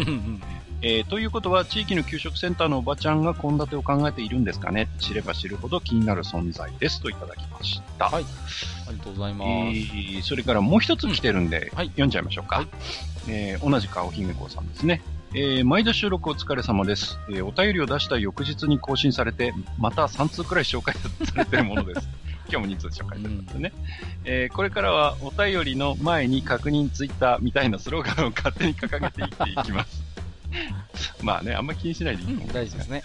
えー、私の頃の給食には揚げパンとか三角牛乳なんかはすでになくなっていて、お、ちょっと皆さんが羨ましいです。うん、えー、他のお便りにもありましたが、それらの代わりにキャロットパンや黒糖パン、レーズンパンが主流でした。うんえー、他の地域ではなさそうですが、うちの地域では世界の給食という1週間丸ごと、うん、えー、給食のおばちゃんが考えたであろう、アメリカなど各国の名物料理風献立がたまにありました。あ、あるんだ。えー、そして、えー、ロシアの献立でもないのにそこそこの頻度で知るものがボルシチだったことは誰に言っても信じてもないもん、ボルシチ出たのか。すごいな。えー、今にして思うと、えー、うちの給食も大概変わってたんだなと思うばかりです。えー、皆さんは何か特別な献立ってありました、うん、あと、ケーキの出てくるクリスマス献立って全国区なんですかね。うん、えー、それでは引き続き収録頑張ってください。えー、追伸、えー、早速送信する前にツイッター見てたらフルーツポンチについて書いてる方紹介しましたね。さっきありましたね、うんうん、えー、地域差がありそうだったのでついでに報告、えー、うちの地域では細かく切ったフルーツにヨーグルトではなく缶詰のフルーツが入ってその甘い液体に使ってました。あ、そのままうん、えー、またその液体を炭酸にすると名前が変わってフルーツパンチとか呼ばれてました。炭酸？炭酸だと？なんだと、うん、いや、いや、えー、すごいですね。すごいっすね。その、要は甘くしたフルーツに、その、要はシロ,、シロップ状の炭酸がつい入ってたってことですか？これ。ああ、これ違います。これ、要するにシロップ、缶詰のフルーツを全部刻むじゃないですか。うんうん、で、他のフルーツとかも入れて、シロップとかを全部こう、器にあげるじゃないですか。うんうん、そこに、えっ、ー、と、まあ、要するに無糖の炭酸水を入れるんです。うんうんうん、ええー、給食で出すの、はい、これ？ね、それは給食で、俺は確か調理実習で作りましたね。あ、本当？で、はい、だってこれ抜けちゃわないの炭酸とかさ。あ、だから抜ける前に食べちゃうんですよ、外で。ああ、割とじゃあ直前に入れるんだ。直前に入れて食べます。ええー、こんなの食べたことないよ。だから調理実習用なんですよ、これ。ああ、でも、青ひげこうさんは給食で出たんっぽいっすよ、これ。ああ、だから、あの、分けるまでは、その、縁とかにほら、いっぱいあれが泡がついてるんですよ。はいはいはい、はい。しばらくするともう何にもなくなってる感じないと思うんですけど。なるほどね。そうかそうか。いや、しかし、あの、お便りについただきましたけれども、えっ、ー、と、うん、やっぱ世界の給食って企画は割とあるんだね、このね。誰かボルシチと？ね、で、僕の方にはあんまなかったからさ。なかったですね。なかったですね。なんかでも、ね、すぐネタ切れになりなりそうな感じしますけどね。うん、うんうんってたんだそんな大して給食の範囲で世界の給食ってそん大体世界の給食って言ってるけどそん本当にその地域の給食でそれ出るのかっていうさ 素朴な疑問もちょっとあったりするしね。うん。うん。うん、うん、まあねうん。なんていうんですかね。うん。あとまあ5つ目で紹介してましたけどやっぱ献立っていうのはあれですか？給食センターのおばちゃんとかがやっぱりあのまあちょっとこの辺の話時代学生でちょっとしてましたけども栄養士の方とかがやっぱ考えるんですか、これは。はい、あの管理栄養士の方がメニューを考えてます。うんうんうん、そこの、ちゃんと、えっ、ー、と、メニュー、えっ、ー、と、メニューを考える人がいます。専の、専門の。うんうんうん、その人は、まあ、料理のうまい下手は別として、えっ、ー、と、完璧な栄養バランスを目指して献立を作っています。だから、ああいうのが生まれちゃうんです。まあ、とにかく味わいの次さんの次で、やっぱり栄養価の部分で、こう、考える。まあ、そこまで普通の人は普通に美味しいメニューを作るんですけど、組み合わせの中で、要するに高校が足らないから、今日はこういうのを、例えばほうれん草の2つ足しましょうとか、じゃあ、今回はやっぱり肉を使ったから、その次の日は、あの、魚の方に変えようとかっていうことを、ちゃんとやってくれるんですけども、あの、ね、あの、まあ、いろいろとこう、心の闇をこう、カットする場でもあるので、たまにそういうのが生まれてしまうっていう、そういうことがあるわけなんですよ。なるほどね。普通は、あの、あの、ちゃんとしたメニューの中での取り合わせで、えっ、ー、と、栄養バランスを考えて、メニューが決定されているはずです。あなるほど。安心しました。はい。まあ、クリスマス献立ってね、全国なんですかねっていうことですけど、うちの方だと、やっぱりあの、ちょっとこの前話しましたけど、ターキー風のね、あの、鶏をこう甘辛くして、こう、ね、銀紙巻いたやつとかやっぱ出ましたけどね、やっぱりね、クリスマス前とかになるとね。うんうんうんうん。そうですね。うん。と、なかったですか？何かね、クリスマスのメニューは、多少豪華なものが出た記憶はあるんですけど、ケーキではなかった。ケーキ出たことなかった記憶があるんですよね。ケーキはね、どうだったかな、なんか、うん。こっちだともうクリスマスって冬休みじゃないかな。あ、マスターの方はそうかもしれないですね。もう早めに、だって夏休みは短い代わりに冬休みが長いんじゃないですか、多分。あのね、僕らのとこは夏も冬も同じなんです。あ、そうなの？ええー、意外意外。同じ日にちなんですよね。あの、こう日数なんですよ。あ、そうですか。うちの方ですら夏休みちょっと1週間短くて冬休み1週間長い。そうなんだ。へえー。なるほどね。うん。えーと、まあね、そろそろね、あのー、まあ、我々の、ポッドキャストのリスナーさんでもね、実は私管理栄養士です。あね、ちょっとそのお母さんがとかっていう方がもしいらっしゃったらね、給食裏事情じゃないけれども、そうそうそう。聞いてみたいですね。ね語っていただきたいと思いますのでね、ちょっとね、はい、もしいらっしゃればね、はい、はい、ぜひ聞いてみたいですね。はい、えー、では青ひげこさん、はい、ありがとうございました。はい、ありがとうございました。えーともう一一通ですね、はい、えっ、ー、と、サミダレさんからいただいております。はい、ありがとうございます。はい、ありがとうございます。えー、はじめまして、えー、サミダレと申します。えー、第1回からいつも楽しく聞かせていただいてます。ありがとうございます。えー、文章文章を書くのが苦手で、お便りを書くのをためらっていましたが、給食会を聞き、とてもノスタルジックな気持ちになり、思い出を共有させていただきたくなりました。はい、えー、私は小中学校ともに9年間給食でした。うん、えー、銀色の食器で牛乳は主に三角のバッグでした。うん、お話にあったように揚げパンやソフト麺が大好きでした。うんえー、好き嫌いがなく、どんなメニューも美味しくいただいていたのですが、猛烈に思い出に残っているメニューが一つあります。はい、納豆もなか。納豆もなか。えー、えー、なんだこれ、えー、ちゃんと献立を見てなかった私は、給食を見て、今日のデザートはモナカだと喜び、うん、最後の楽しみに大事にとっておきました。食べるときには口の中は想像でモナカの味が広がっていました。あんこの味ってことですね。そうですよね。えー、それが一口噛んだ瞬間、広がる納豆の香りと粘りのある食感が伸びる身と、まずなんじゃこりゃと叫びました。えー、私の実家には、えー、納豆を食べる文化がああ、きついな、それ。初めて食べた納豆が給食の納豆モナカでした。まさにファーストインパクト。えー、その後、トラウマとなり、えー、20代になるまで納豆は食べられませんでした。いやえー、それから一度も給食に出ることがなかったので、子供には不評だったようです。いま、だにあれはデザートだったのか、えー、モナカを開けてご飯と一緒に食べればよかったのか よくわかりません。えーネ、ネットによると、富良野にはナウピーなる、えー、冷凍食品の納豆モナカがあるとのこと。そうなんだ。え他他の地域では普通に食べられているのですか？いやいやいやいやえー、食べた経験は終わりですか、えー、ご存知でしたら感想を教えていただきたいです。えー、これからもお体にご自愛されて末永い配信を楽しみにしています。長文乱文失礼いたしましたといただきました。はい。ありがとうございます。ありがとうございます。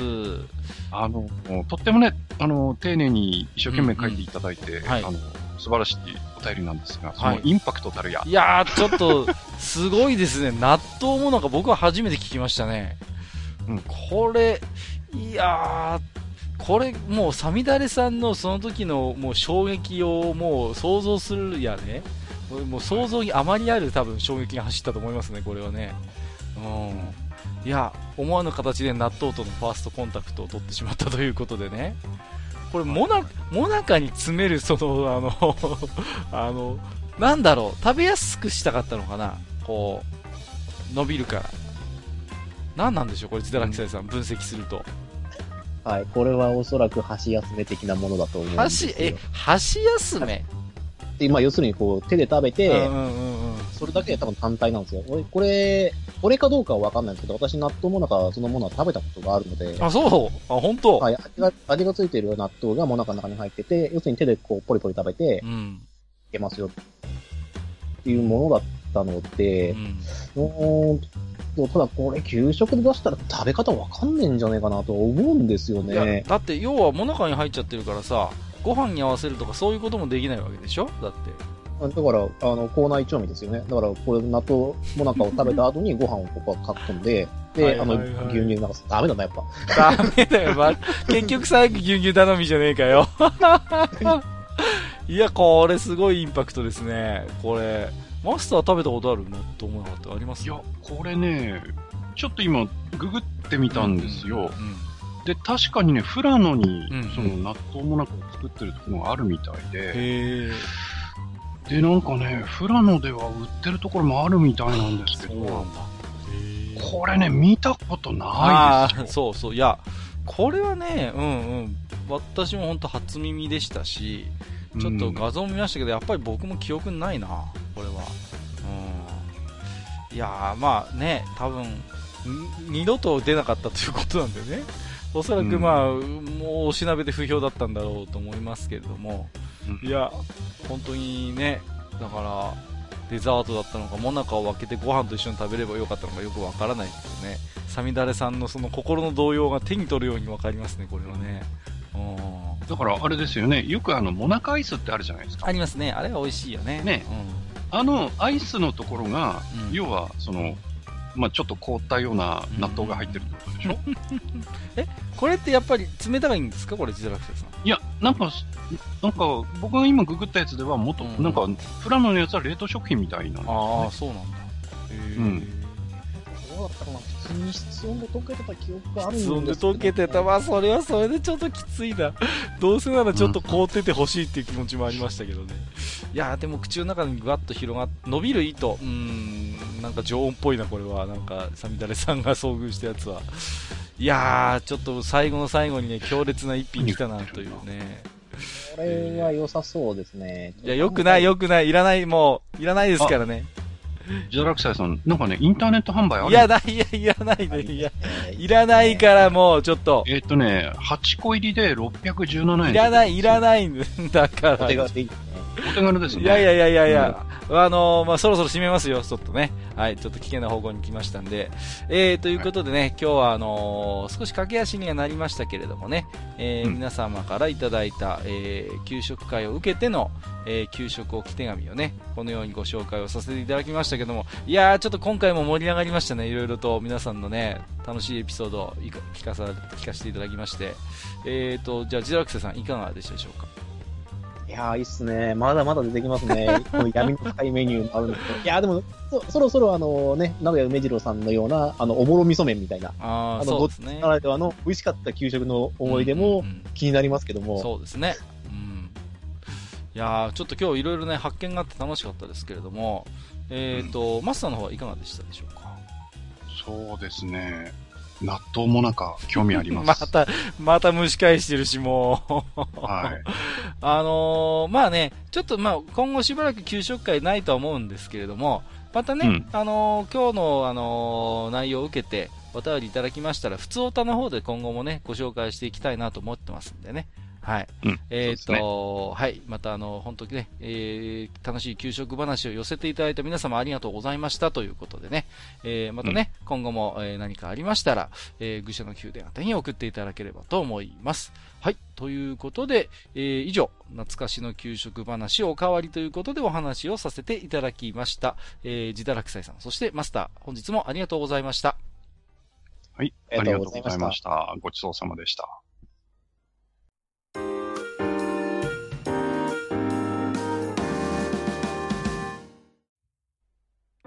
はい、えー、ということで、えーとですね、本日は懐かしの給食話ということで皆様の置き手紙を中心にね、ご紹介をさせていただきましたけれども、もちろん、えー、給食以外の置き手紙もいっぱいいただいておりますので、えー、こちらの方もご紹介をしていきたいと思いますけれども、えーと、まずは Gmail の方から5つ目、えー、青ひげこうさんいただいております。ありがとうございます。毎度お疲れ様です。お便りを最初から2通に分け始めたものです。今回は白線社会ということですが、出版業界はあまり詳しくないので、黙って星座待機。毎度知らない話題でも丁寧に話を進めてくれるので楽しみなんですよね。ありがとうございます。それはさておき、100回に向けて怪しげな企画がスタートしてますね。カッカは某放送でもたまにプレゼント企画やったりと、視聴者サービス本当に好きですよね。過去にいただいた図書カードやタオルは今でも大切に持っているので、今回ももらえるんじゃと期待してみたり。えー、もらってばかりではあれなので、いつかお返しできるといいんですが、てんてんてん。やっぱり地元のまずいドリンクのリサーチ始めた方がいいですかねえ、しなくていいですよ。えー、と、ゴーゴーじゃないですよ。違います。これでマスター発案の企画だったらめっちゃ怒られそう。怒りの矛先はぜひ閣下に向けてやってください。それでは引き続き収録頑張ってくださいといただきました。ありがとうございます。はい。えっ、ー、と、前回からね、えっ、ー、と、お便りをご紹介させていただいた方、あるいはツイッターハッシュタグでつぶやいていただいた方にね、プレゼント企画ということで、えっ、ー、と、始めておりますので、まあ、これでまたね、今日最後の方でもう一度ご案内したいと思いますけれども、まあ、これはね、あの一応私の方で、えー、いろいろ考えて、進めた企画であることは間違いないんですけれども、うん。まあ、あの途中でね、こう、マスターにもアドバイスなんかをいただいたりなんかしてね、えー、まあ、要は、まあ、この愚者の宮殿という中で、えっ、ー、と、一つ進めていた企画ということでね、えー、考えていただければと思いますけれども、うんうんうん。まあ、僕はそうですね、まあ、某放送っていうのはまあ、ニコ生のことなんですけども、まあ、ポッドキャスト始める前にね、えっ、ー、と、ニコ生でもちょっとやってましたし、まあ今でもちょくちょくやるんですけれども、確かにね、マジで？えー、いやいや、あの、よく知ってるでしょ、よくマスターは。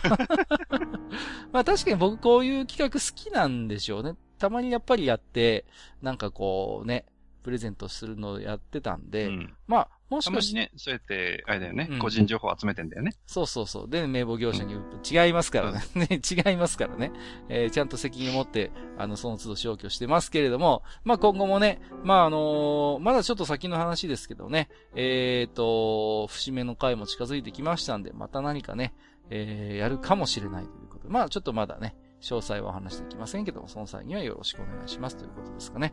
はい、ありがとうございます。えーと、塚田隆さんいただいておりますよ。はい、マスターカッカさんこんばんは。改めまして、しがない造形師をやっております、塚田隆と申します。ということでね。あの、これ。しがない。ねえ、とんでもない、もう。とんでもないですよね。うん、いやいや、だ我々だって、愚者級やる前からもう存じ上げてる方ですからね。うん、えっ、ー、と、地下78回拝聴しました。えー、やっと最新回まで追いついたと思ったら、名前を呼ばれてびっくり。ハッシュタグつけておいて、つぶやいておいてなんですが、自分の作品にまで触れていただいて恐縮です。かっこ、某ニコ動から流れてきましたので、あの萩和さんとカッカさんに名前を呼ばれたと思うとドキドキです。いやいや、とんでもない。我々の方こそドキドキですからね。うん、うん、本当にね。うん。カッカさんの出版社、本に関わるお話は大変楽しく情報量の多さに感服いたします。僕もカッコ、カッカさんと比べべくもないですが、いやいやとんでもない。本が好きなので、書店員井戸端会議の頃より興味深く拝聴いたしております。また本のお話が聞けるのを楽しみにしておりますということで、随分私が昔やってた、えー、企画をご存知なんですね。えー、うん、ちょっと、えー、恥ずかしいです。えー、給食話、ね、おかわりも楽しみなのですが、僕は小学校の頃何でも美味しく食べていて細かい記憶がない。早く食べ終わることを自慢げにしていた痛い記憶しか思い浮かばない。てんてんてん。給食とは関係ないのですが、僕の住んでいた地域では通学時にランドセルではなくランリュックというカバンを背負っておりました。割と最近までランリュックが主流で、ランドセル背負っている人は少ないと思い込んでおりました。多分乱文にて失礼いたしました。これからも愚者の宮殿の配信を作業しながら聞けることを楽しみにお待ちしておりますと、丁寧な、えー、お便りをいただきました。ありがとうございます。ありがとうございます。まあね、しがないなんてことをおっしゃってますけれども、いや、非常にその道では名の知れた造形師の方でね。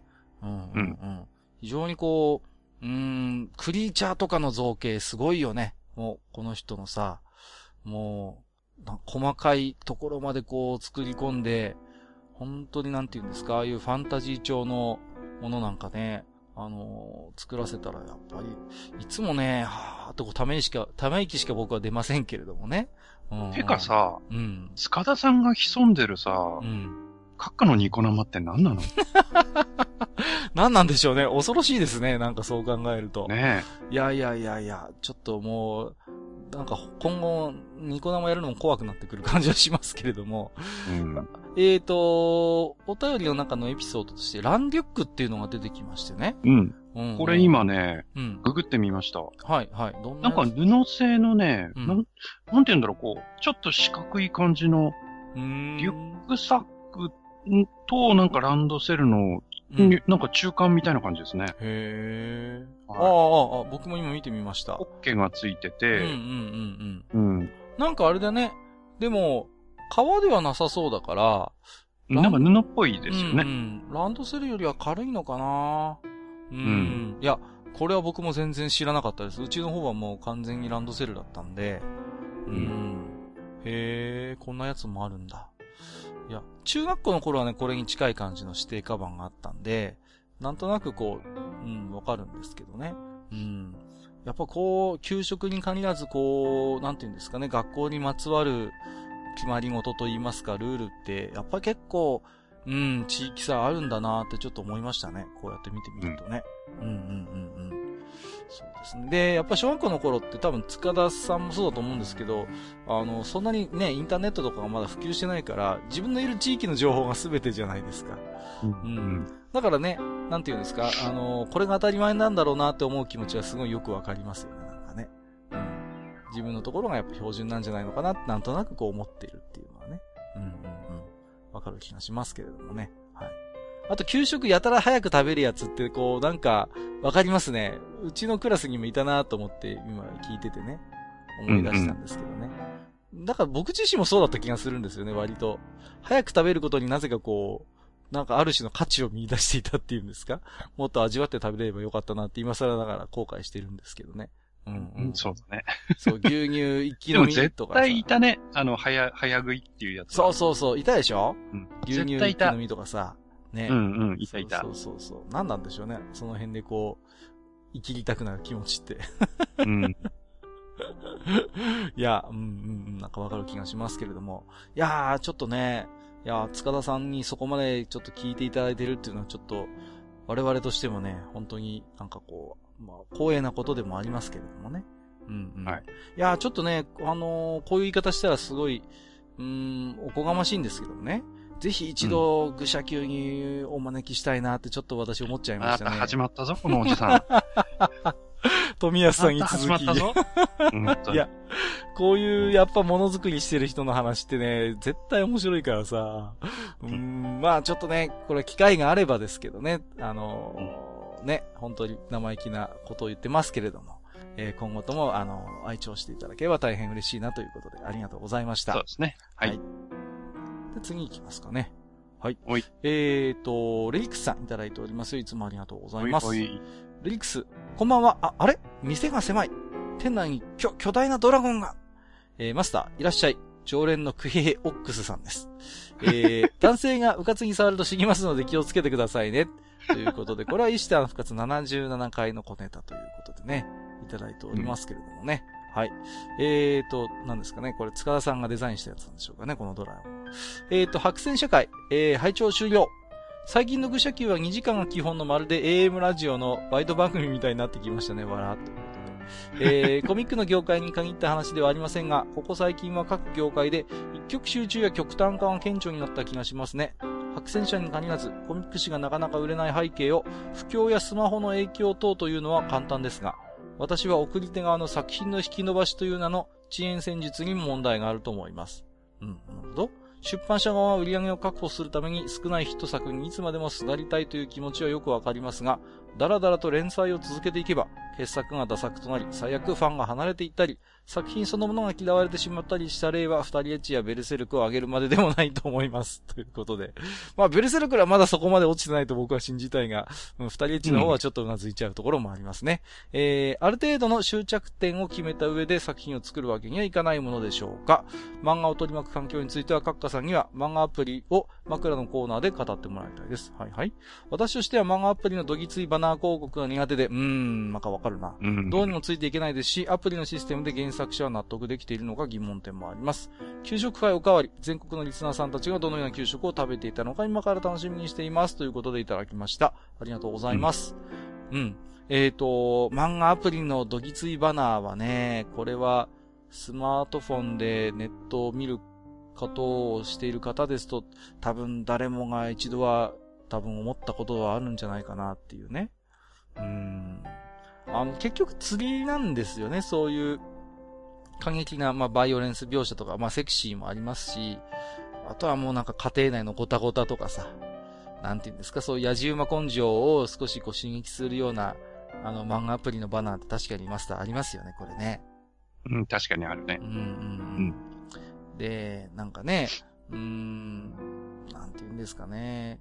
うんちょっとああいうあざとい広告みたいなのってやっぱり、うーん、まあ、戦略としてありはありなんでしょうけれども、うーん、やっぱりね、なんというかな、その、こう、まあ今日話した給食料理の話じゃないけれども、どぎつい味っていうか濃い味でね、こう引きつけてもね、結局それってなんかこう本当に一時のなんかこう快楽というか、一時の時間潰しで終わってしまって、物語的にも全然こう掘り下げられないし、もうはっきり言って薄っぺらい漫画でよく使われる手法なのかなという気はしてるんですよね、やっぱりね。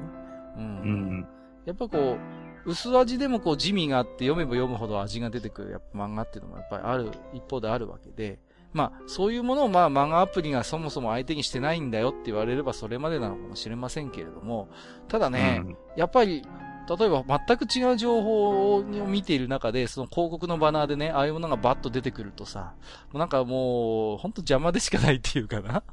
うん。うん、ね。なんかそういう風になんか、そういうことによってなんか漫画と言われるそういう一つの、うん、娯楽自体がなんかこう、意味嫌われてしまうというか、邪魔けんされてしまうのはちょっと寂しいっていうのもありますけどもね。うんうんうん。そうですね。まあ、まあちょっとね、漫画アプリの話はね、どこかで一回、まあ枕でもいいんですけど、ちょっと話してみたいテーマではあるので、まあ、ちょっと近いうちにということにはならないとは思うんですけども、ちょっとね、まあ話はしてみたいなと思いますけどもね。最近なんかあの、週刊少年ジャンプがなんか200万部割ったとかってなんかヤフーニュース載ってましたね、マスター。見ました？なんか。あ、なんか出てましたね。うんうんうん。うん。まあ確かに今人気作がね、あんまりないっていうのは事実なんですけど、まあ、うん、なんていうのかな、まあそれでね、ジャンプはもう終わったとか、確かに面白い漫画ねえもんな、みたいなコメントいっぱい載ってたんですけど、うん、僕なんかちょっと天の弱なんで、逆にね、やっぱジャンプがやっぱ新しく生まれ変わるその過渡期っていう考え方もできるのかなってちょっと思ったんですよね。うんうん。まあ、次々と人気作品をまあ、あのー、終わらせていったって、終わっていったっていうのは、まあ、なんていうのかな、ある意味、そういう作品にやっぱりこう、だらだら依存していく体質を断ち切っていきたいっていう一つのやっぱり取り組みとも思えるんですよね。うん。こち亀といい、ナルトといい、まあ、ブリーチといい、まあ、いっぱいありましたけども。うん。で、今は、毎週のように、あのー、読み切りでね、まずは、あのー、新しい漫画を載せてたりするので、これ明らかに昔より増えてると思うんですよね。で、そういう中から新たな才能を少し発掘して、あわよくば連載に育てていこうっていう取り組みはしてると思うんで、まあ、そういうちょっとこう、今、あがきが見える状態なのかなと僕は評価したんですよね、今の週刊少年ジャンプに関して言うと。うん。うん。だから、これでね、なし崩し的に部数が減っていくか、あるいはそれが構想して、えっ、ー、と、またね、部数が伸びていくかわかりませんけれども、ただやっぱ座して死を待つよりは私は、うん、今はいろいろそういう取り組みをしている時期なんだろうなと僕は思ってますけどね。ジャンプに関してはね。うん、うん、うん、うん。そう思います。うん。えっ、ー、と、ジダラクサさん、まあ、このレリックスさんのお便り、なんか、どうですか？感想というか、なんか思うところがあれば。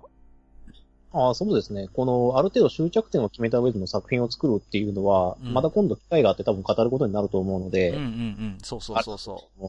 あのー、なんだろう。本を読むっていうか、まあ、小説でも漫画でもいいんですけど、最終巻、最終話を読み終わった後に、心地よい読後感のある漫画って欲しいですよね。うんうんうんうん。そうですね。うん。あの、ちょっとしたその、なんだろう、もうこの物語が終わってしまったんだっていう模質感と、ああ、面白い物語を読めたなっていうその幸福感を同時に味わえるような漫画っていうのをやっぱ読みたいなと思っているので、それは別に長さは関係ないんですけど、ちゃんとそのね、始めと終わりがある程度見えてるような話っていうのはやっぱ作ってほしいですよね。うん、そうですね。ね、打ち切りとか、その、なんだろう、明らかにこう、これラスト見えてねえだろうなっていう漫画ってたまに見ることあるんですよ。うんうんうん、あ、これではっていう。うんうんうん。そういうのではない、やっぱ漫画を作ってほしいなーっていう一読者としては思っちゃうんですけどね。うんうんうん。そうですね。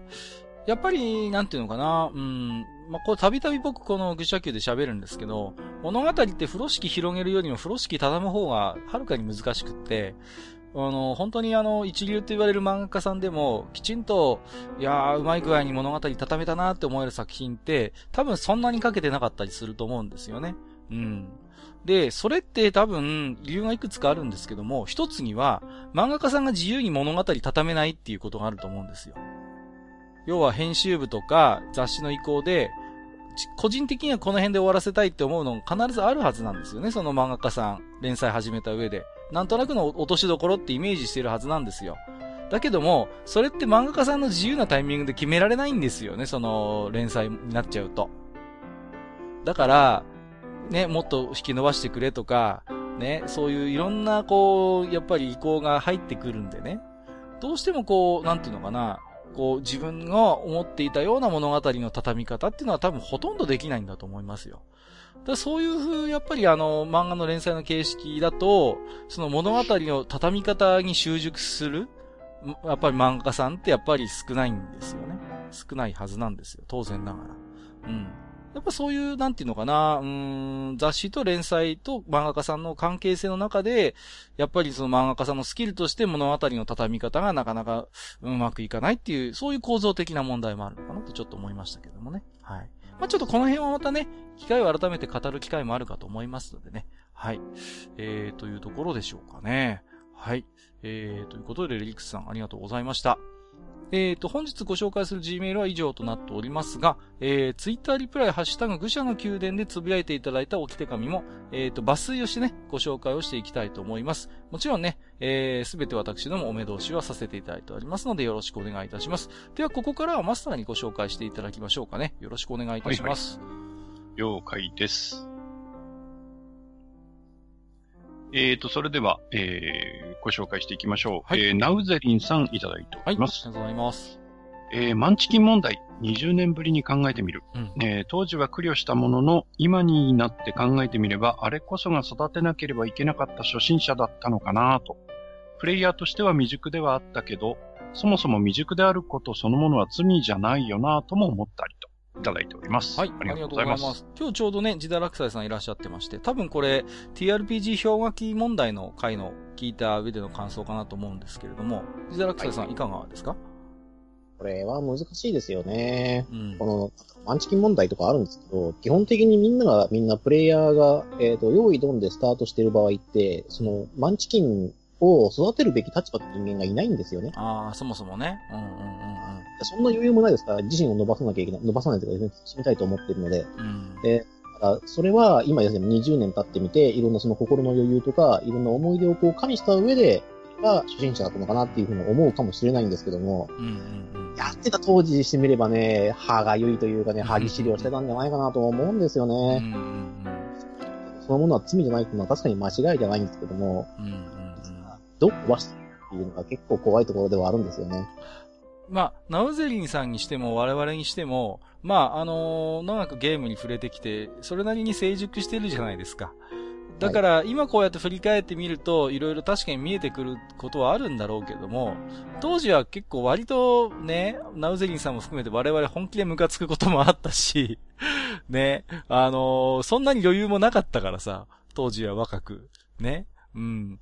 だから、なんかおっしゃることもすごいわかるし、ナウゼインさんのおっしゃってることもっともだなと思うんですけれども、でもやっぱり当時それに気づいて育てていこうっていう風に行動することってやっぱりかなり難しかったのかなという気もしますけれどもね。うんうんうん。はい、えー、ナウゼインさんありがとうございました。はい。えー、じゃあお次行きましょうかね。はい。えー、千秀さんです。えー、地下100回到達時にえー、過去音源をディレクターズカットでプレゼントなんてどうでしょうかね。何時間になるんだといやいやいや、あのー、ね、これちょっとちらっと公式赤でつぶやいたんですけども、私どもまあね、こうやって撮らせていただいて、で、あのー、終わった後にね、少し、あの、またお話しすることもあるんですけども、割とそこでちょっと盛り上がっちゃったりなんかして、うん、今日も枕でね、ジダラクサイさんが、いや、日本のファンタジーうんぬんなんて話を今日してましたけども、そうなんですよね。割と終わった後の楽屋でいろんな話をすることが割とありましてね。うんうん。で、僕、こっそりそれ録音してたりして、まあ、お蔵入りにしてるんですけども。うんうんうん。いやーでもね、ちょっと、あまり表に出せないような音源もいっぱいあるんでうん、ちょっとこれは現実的に厳しいかもしれないですね。うんうんうん、結構ね、あの、危ない話というか、まあ危なくはないんだけど、その、うんえー、例えば政治信条の話であったりとか、そういうのも話してたりするし。そうなんですよ。はい。うんうん、うん。皆さん聞いていただいてるっていう前提で話をしてないところがありますんでね。うんうんうん。うんうん、まあ、ちょっとね、アイディアの一つとして考えておきますけれども、まあ、ちょっとやらないかなってところですかね、今のところは。はい。うん。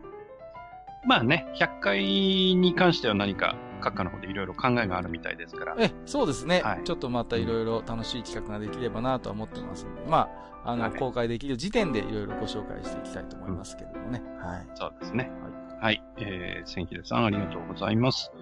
えー、お次行きましょう。パンダ屋さんです。はい。えー、長時間ポッドキャスト、アットチャンネルラジオの後釜は愚者の宮殿なんですね、といただいてます。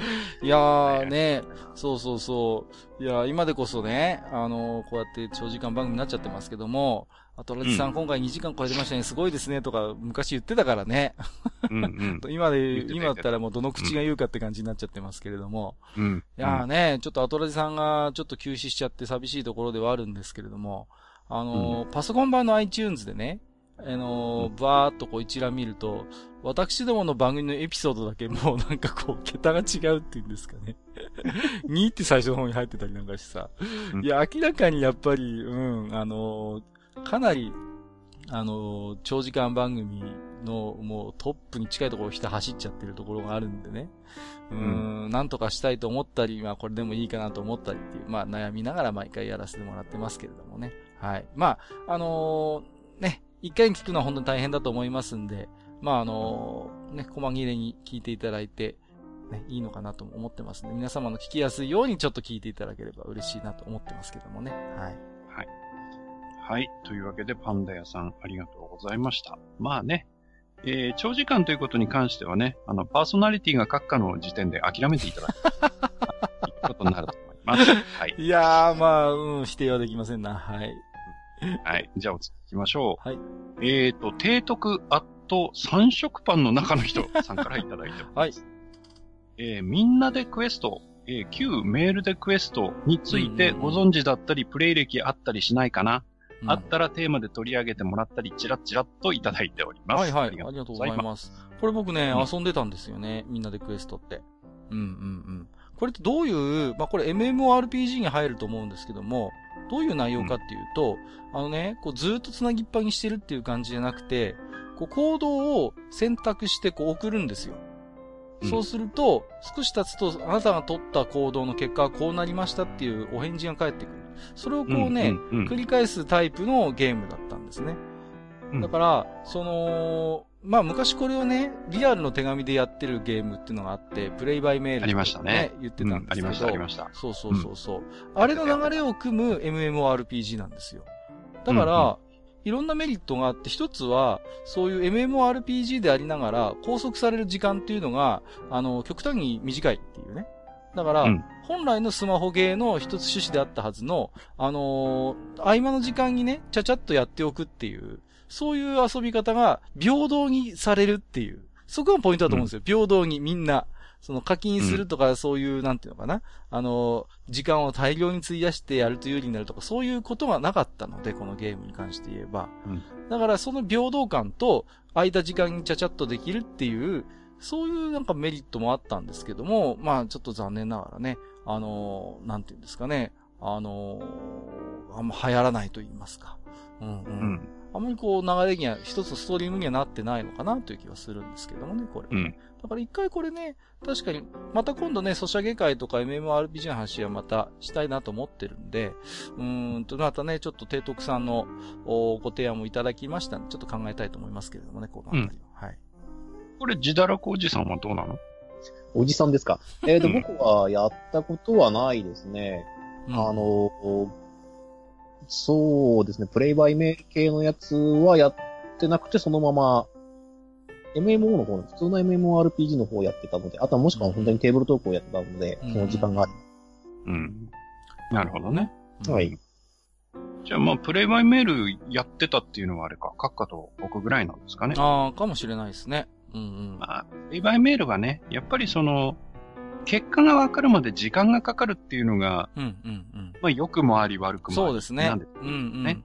いい部分でもあったんですけど、やっぱりね、うん、時間がかかるっていうことはやっぱり直接デメリットにもなりましたんでね。うんうんうん。まあ、あの、ちょっとね、一つプレイバイメールというくくりでね、我々でお話をしても面白いかもしれませんね。あ、そうですね。遊んだ思い出なども入れつつ。ところで、三色パンの中の人ってついてますけど、マスター三色パンってわかりますよね？あの三つこうくっついたパン。三色パンって。あの、なんかこう、なんていうの、なんていうの？あの形、三角形っていうかさ、こう、ね、丸いパンが、丸いパンが3つくっついたやつだと僕思うんですよ、まあ、三色パンって。あんパン、食パン、カレーパンみたいなやつ？いやいやいやいや、あの、なんていう、三色パンでググれば出てくるんじゃないかな。あの、3つの小さい丸いパンがくっついたような形してるやつのことだと思うんですよ。三色パン自堕落斎さんわかります？三色パンって。もちろんわかりますよ。わかりますよね。そうそう。はい、あのね、三角形の丸いのがくっついたやつですよ。これの中身って何でした？自堕落斎さん。おいや、またそういうところで戦争を仕掛ける。いやいやいや、そういうつもりはないんですけど、なんだったかな？うちは、うちは、ジャム、チョコ、クリームでした。え？あ、そうはい。うちの方の三色パンは、あんこ、はい、ジャム、チョコでした。やっぱ違うな。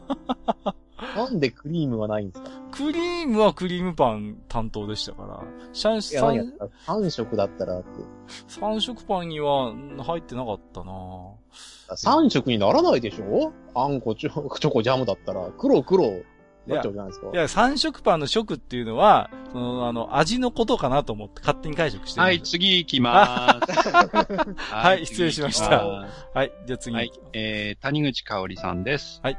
えー、花夢とララという恋愛メインでないいろいろな要素が楽しめる少女漫画があることに救われた少女は多い気がします。うんうん、が、愛読していると高確率で女オタクになってしまうという罪な雑誌です。ありがとうございます。ます前回の白線社会を受けての手紙だと思うんですけれども、うん、そうそう、うん、花夢とかララって、うーん、まあ私、なんかちょっと、あれですね、はっきりとは前回触れてなかったんですけれども、少女漫画といえば恋愛、乙女チックっていう、やっぱりそういう固定観念をやっぱりこう突破したやっぱ功績もあったと思うんですよね。うんうん。少女漫画というタッチ、あるいは少女漫画というカテゴリーの中でも、物語とか、あの、そういうね、あの、恋愛が必ずしも前面に立たない漫画でも面白いものが作れるんだよっていうことをやっぱ体現してくれたのがやっぱ白戦車の少女コミックもやっぱり、うん、あの、功績だと思うので、それは本当谷口さんのおっしゃる通りかなと僕は思いますね。実際僕も、うん、読んでて面白かったしね。うんうんうん。読んでると高確率で女オタクになってしまうっていうのも、なんかわかります。その、ずっと花嫁らら読んできた女の子たちを見てると、うん、私の妹もそうでしたからうん これはすごい、すごいうなずく、ここは。そう。うん、うん。はい。わかる気がする。うん、はい。谷口香織さん、ありがとうございました。えー、お次行きましょう。ミステリオさんいただいております。はい。えー、地下78回拝聴ね、1年くらい前の MOE にてユニコを特集してたな。うん、えー、アニメ化されて、これ少女漫画だったのな作品も多い気がします。といただきました。ありがとうございます。はいはい、ありがとうございます。そうですね。実際にその、なんていうのかな、アニメ化された後に、その、原作が少女漫画なんだって気づくパターンってやっぱあると思うんですよね。うんうんうんうん。あとは最近だと、ドラマでもあるかなという気はするんですよね。例えば、うん、東京タラレバ娘とかもそうですし、うん、えっ、ー、と、あとは逃げ恥もそうですね。逃げるは恥が役に立つも、少女漫画原作ですしね。あと、なんだっけ、えっ、ー、と、9時から5時までだったかな？まあ本当多いんですよね、最近そういうドラマ化する少女コミックってね。うんうんうんうん。だけど、最近やってるなんとか探偵とかいうのも、貴族系ですか？うんうん。貴族探偵ですか。うんうん。はい、あれはなんだっけな、まあ、あれは確か小説じゃなかったかな？あ、あれ別ですか。うんうん、うん、失礼しました。いえいえいえ、はい、うんうんうん。そうですね。ですけど、まあ、本当に、あなんていうのかな、あのー、最近少女漫画ってそういうドラマにそういう素材を提供するっていう、まあ一つ流れがね、できてるんでね。うんうん。まああんまりそういうのでも感じさせませんけどね、ドラマを聞いてる限りではね。うん。でも調べてみると、あ、これ少女漫画なんだっていう風に気づくものは確かにいっぱいあるような気がします。はい。うん。ちなみに MOE って読んじゃいましたけど、これは萌えと読むべきなんですか？萌えですね。はい。萌えか？萌えです。はい、あの、いえいえ、え、白戦車の出している絵本の雑誌ですね。萌えです。まあ、なるほど。これのね、関連して子供絵っていうのもあったりなんかしてね。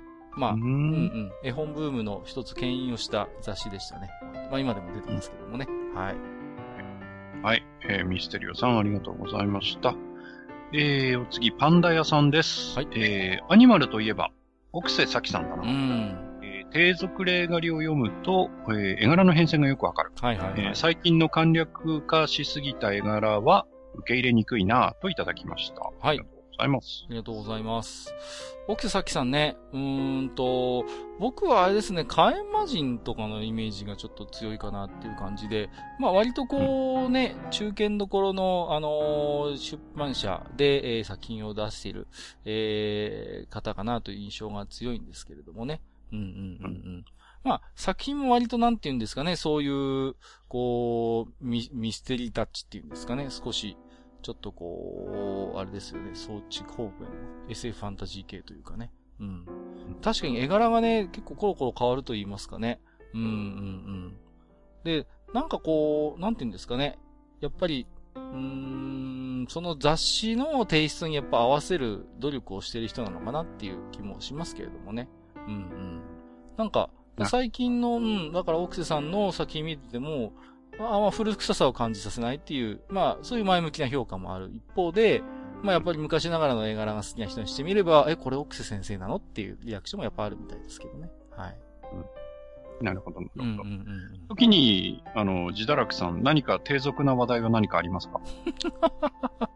すごいね、低俗つながりできたよ。どんな振りですか？特にないですかね。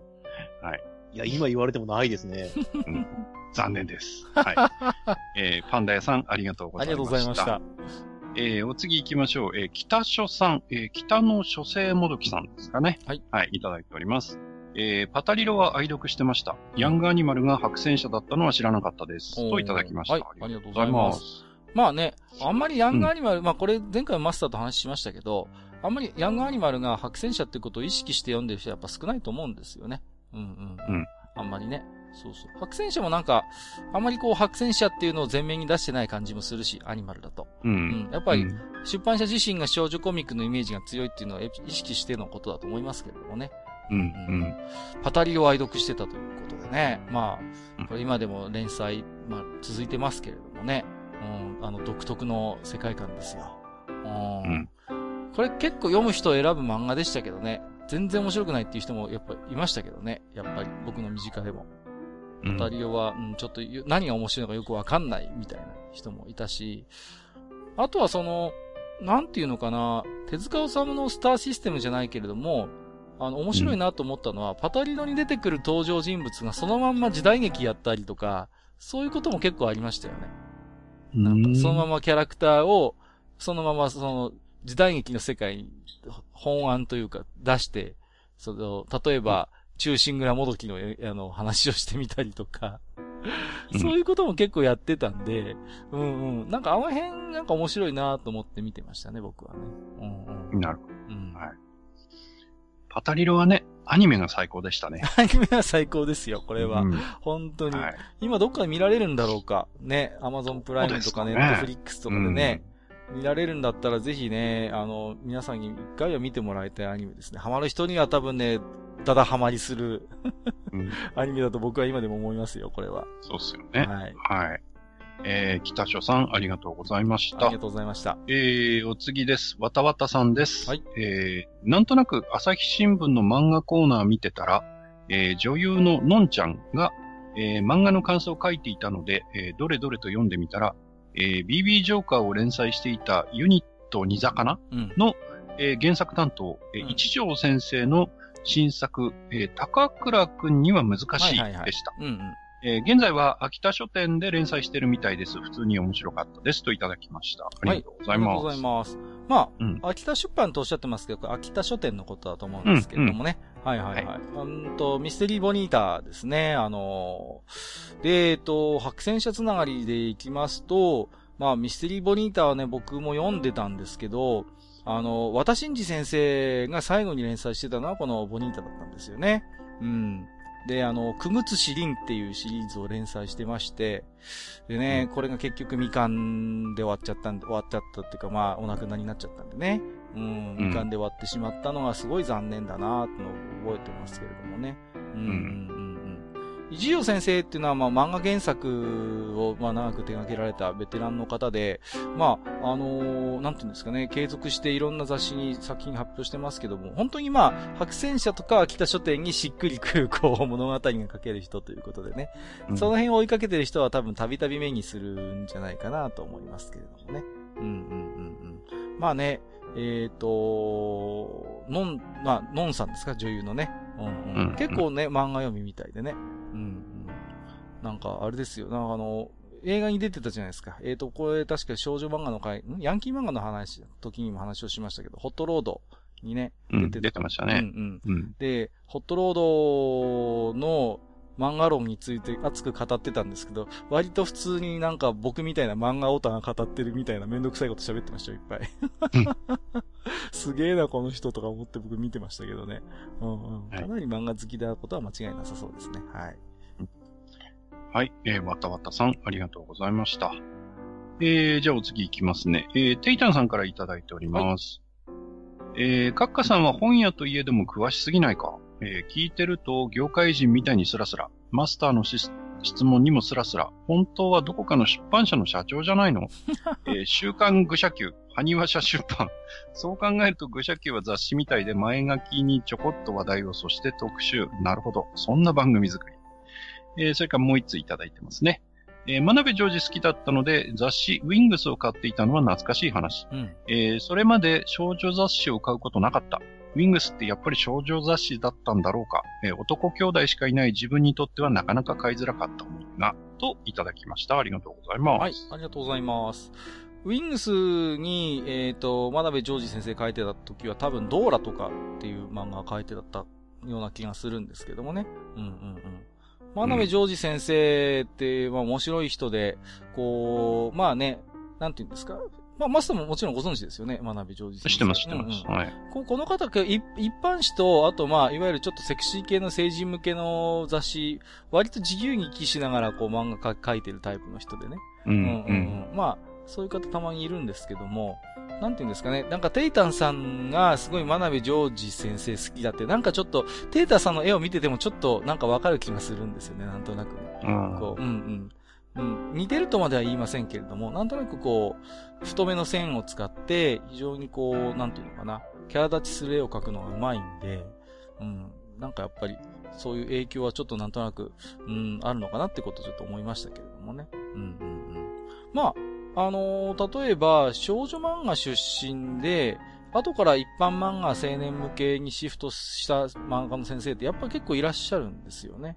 うん、うん。うんまあ、真鍋ジョージ先生は最初からウィングスなんで、そんなに少女コミック少女コミックみたいなとこからスタートはしてませんけども、例えばラガワマリモ先生なんかもバリバリ少女漫画描いてましたし、あとはね、えっ、ー、と、甘い生活で有名なゆずきひかる先生なんかも最初は本当に少女コミックでスタートしてますんでね。うんうんうん。そうそうそう。今なんだっけ？またたきの葬儀だっけ？なんかもね、また書いてますけどもね。うん、うん、うんうんまあだからね、結構、そういう白戦者はやっぱりそういうストーリー重視の、えっ、ー、と、出版社なんで、割とこう、なんていうのかな、障壁なく、白戦車少女コミックデビューでも、一般漫画でも十分勝負できる漫画さんってやっぱり、他の出版社よりちょっと多い印象はありますね、確かにね。はい。うん、そんなことちょっと思いましたね。はい。そうですね。はい。テイタンさん、ありがとうございました。はい、ありがとうございました。まあ、閣下はね、あの、本屋といえども詳しすぎないかって言いますけど、ん？まあ、めんどくさい人ですからね。はい。いや、えー、そうですね。はい。うん。はい。じゃあ、お次行きますかね。はい。えー、アイルトン・ゴキさんいただいております。えー、花と夢、赤ちゃんと僕だけは少女漫画の中で唯一全巻読んだ作品。うんうん、園長先生のキャラが好きだったような、うん、えー、先月アニメの存在を知ってちょっとびっくりといただきました。はい。ありがとうございます。ありがとうございます。まあ、あの、マスターも私もね、まあ、地方住まいのもんですから、例えば、あの、話題のアニメがこっちでは全然見られないってことはよくある話ではあるんですよね、これはね。うん。うん、うん。だから、なんかこう、マスターありません？こういう経験。例えば、あれ？これいつの間にかアニメ化してたんだって、知った頃にはもう実は終わってるみたいな、そういう作品ってあったりしませんああ、というか、よくあるのは、あ、これアニメ化するんだ、ああ、こっちでやらないのね、っていうのが、そうそうよくありますよね、自堕落さん。え、その話僕にします結構棒の深い話になりますけども。まだキテレスの話しましょうか。いいよ、もう。1話なんですけど。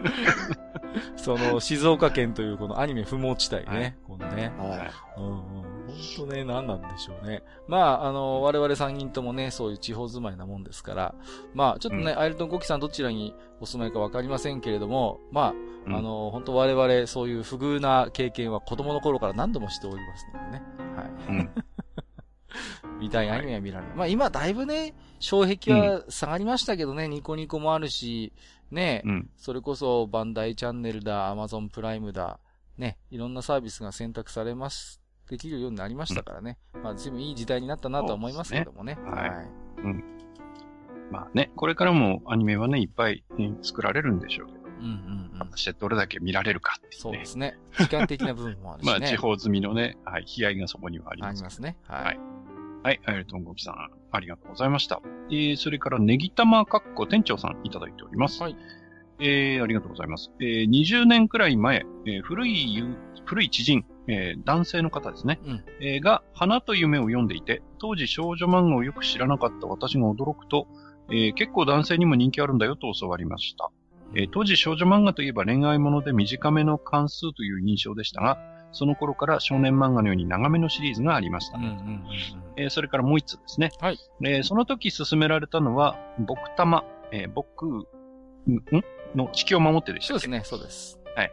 えー、天使金領区、懐かしい。えー、実は読んでないんですけどね。えー、ちなみに僕玉の予測変換で僕地球出ましたって書いてますけどね。はい。えー、新書館のウィングスとかも男性人気があるって言ってた気がする。これさっき出てたあれ、ね、そうですね。はい。はい。えー、曖昧な記憶ですみませんといただきました。ありがとうございます。はい、ありがとうございます。これね、ちょっとさっきも触れましたけど、やっぱり白戦車の症状コミックってそうなんですよね。あのーなんていうのかな、男性でもそういう読むに耐えうるような、やっぱストーリーものがやっぱ得意だったんで、まあこれは本編でも触れましたけども、男性の読者を非常に多く抱えてたという特徴があるんだと思いますね。うんうんうん。でね、あのー、僕玉、僕の地球を守って、天使金領区。まあ、この辺は本当に男性が見えてもね、本当に面白いなと思える作品だし、ですしね。僕はあのね、うん、僕玉の日渡咲先生なんかはもうずっと追っかけていきたいなって思うような先生ですよね。うん、うん、非常にやっぱり、ストーリーテラーとしても一流じゃないかなと思って非常にリスペクトしてる漫画家さんですね。うんうん。うんなるほど。そんなところですかね。はい。はい。えー、ネギタマさん、ありがとうございました。えー、それから、黒柳小鉄さんです。えー、ララダと、彼氏彼女の事情、えー、これ、オーラン高校でいいんだっけ？オーラン高校です。はい。オーラン高校ホスト部は読みました。うん。えー、アニメ化からのあ、これホ、ホスト部じゃごめんなさいね。ホスト部って書いて、ホストクラブって読ませるんです、これ。あ、ホストクラブなんです めんどくさいんですけど。はい。はい。はいえー、アニメ化からの先が気になって買った口です。えー、思い返すとまんまと商売の手法に載せられていますが、どちらも面白かったから問題なしといただきました。ありがとうございます。はい、ありがとうございます。まあね、あのー、彼氏彼女の事情は、あのー、安野秀明監督だったんでね、ちょっと話題にもなりましたけどもね。いつだったっけ？あの、ネズミさん呼んだ時にちょっとこの話したよね。あの、彼カノについてはね。あの、ヒロインの女の子が 処女を散らす時の話をしたような話をえー、覚えてますけれども。えっと、まあ、なんて言うんですかね。その、本来、やっぱりアニメ化ってタイミングとしてはやっぱ連載中にアニメ化される場合が、まあ、ほとんどであって、その、だから、相乗効果がやっぱりこの頃はきちんとあったんですよね。アニメ化して、その続きはどうなるんだろう、原作コミックを読んでみようってなったんだけれども、最近なんかその辺のなんかこう、相乗効果ってあんまり狙えなくなってきたなっていう書店にいると思いますね。必ずしもアニメ化になったことによって、コミックがガーンと売れるかっていうと、なんか最近そんなことないような気もするんで、うん、どうなんだろうな。うん、なんかちょっとね、そういうアニメとコミックの関係についても一回整理して考えてみたいなとちょっと思いましたね。この置き手紙を読んでね。はい。えー、ありがとうございます。じゃあ、はい、ありがとうございます。ここから先はじゃあちょっとすいません。長くなってきたので、私の方で、あのー、紹介をさせていただいてもよろしいでしょうか、マスター。はい。はい。はい。えー、で、ちょっとですね、えー、今回、えっ、ー、と、大喜利が発生いたしまして、私どもの番組で。えっとですきっかけはですね、にごりさんなんですよ、にごりさん。ね、えっ、ー、と、いらぬ遠慮と予防線。にごりさんから、えっ、ー、と、こんなつぶやきがありましてね。そういや、アートワークのあの子に名前はあるんやろうか、ということで、ここからですね、うん、あのー、萩和さんがちょっと煽ってたように僕は思うんですけども、大喜利が。いやいやいや はい。えっと、まず、にごりさん。えっ、ー、と、お茶ラムネちゃん。まずりから。で、えっ、ー、と、マスターもなんかね、参戦してるんですよ。いきなりぶっこんできてるな、わら。じゃあ、もみこさんで。もみこさん。えー、にごりさん。味噌汁の中の玉ねぎちゃん。絶対許さんよ。みょりさん、えー、モニシャカルテンボーンちゃん。それも許さんよ。こう最近ホンダと蜜月関係にあるね、ザウバーですけども。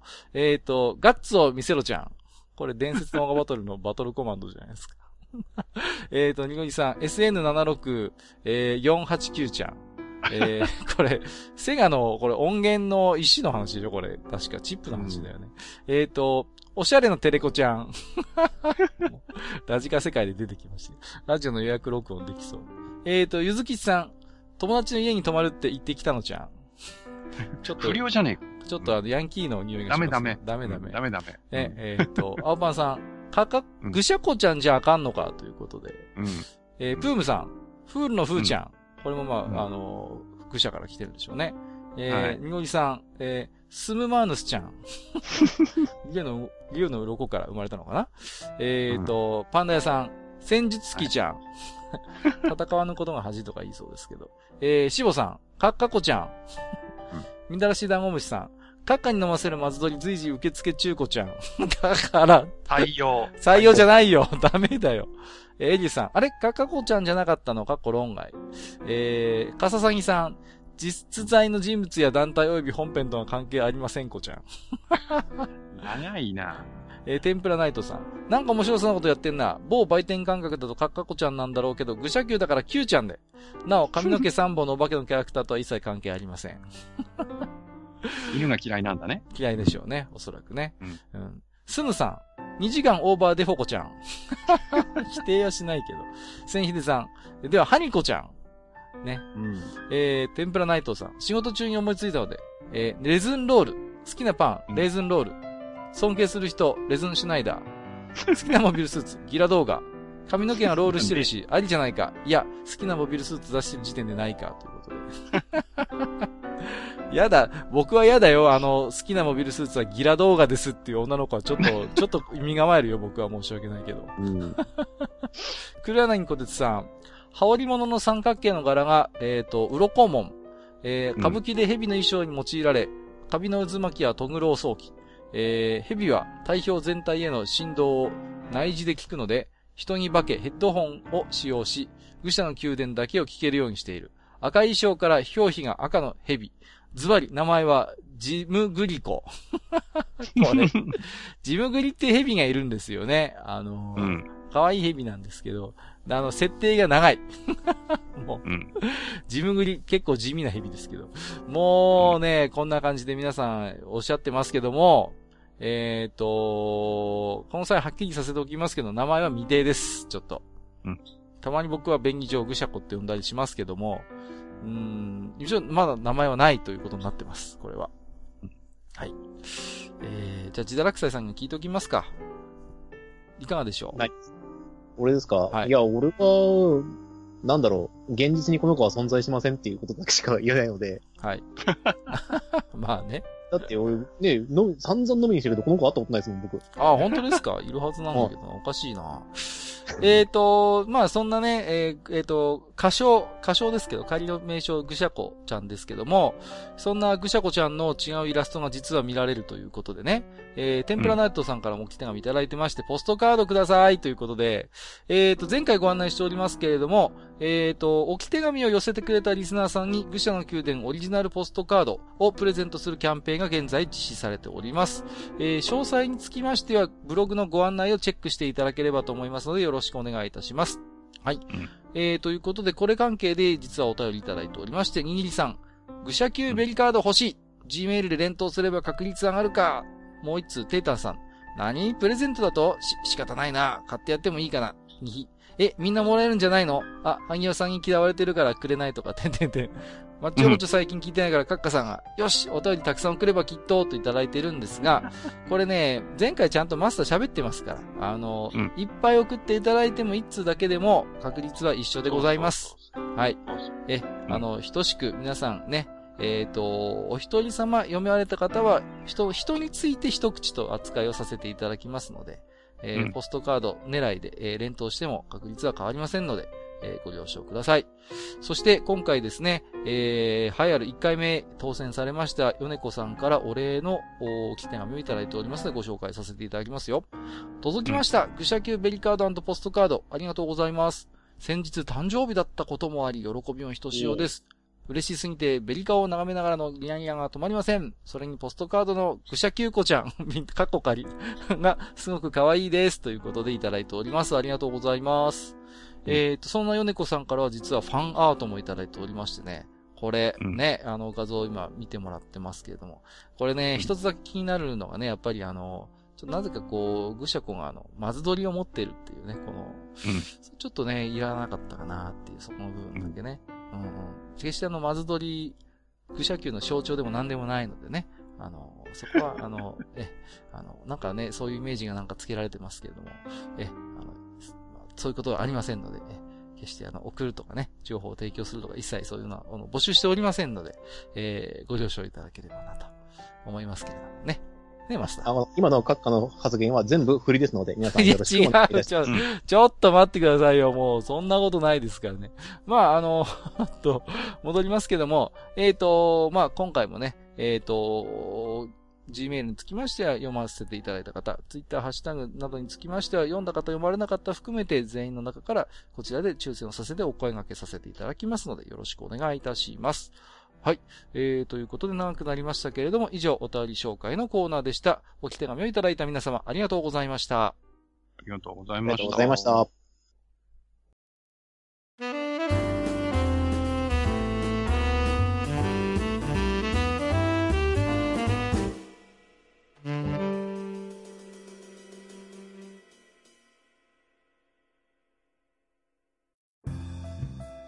次回予告。ちょっと早くないか、ちょっと。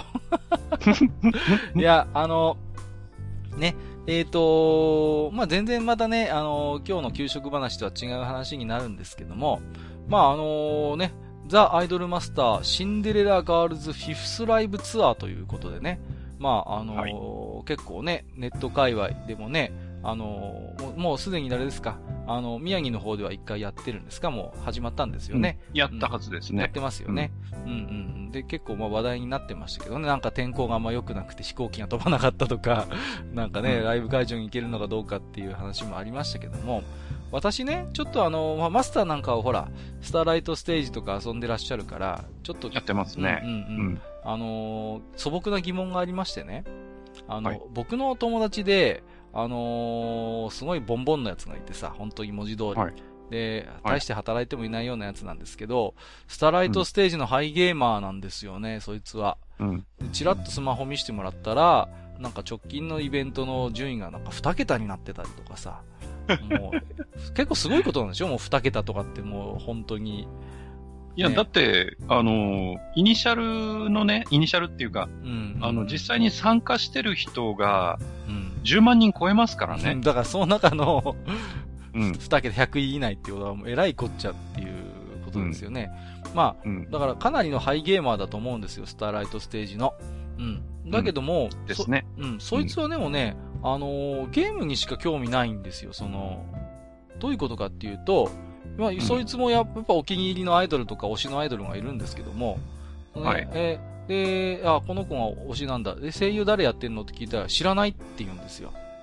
うん。もう全然だからそういう、誰が声優として演じているのかってことに興味がなくて、あくまでもそのゲームの中のキャラクターとかゲーム性のみに関心があるような感じなんですね。要は、そいつは。うん、うん、うん、うん。なるほど。そういう遊び方をしてるやつもいる傍らでね、まあ、別のスターライトステージの、まあ、ファンっていうやつがいて、そいつはもうとにかくね、はい、ライブに行くことに命かけてるんですよ。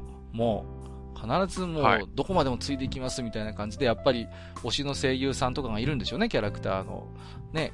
で、なんか、なんか、どこかの、うん、ゲームラジオとかいうところの方がなんか、ちょっとぽいね。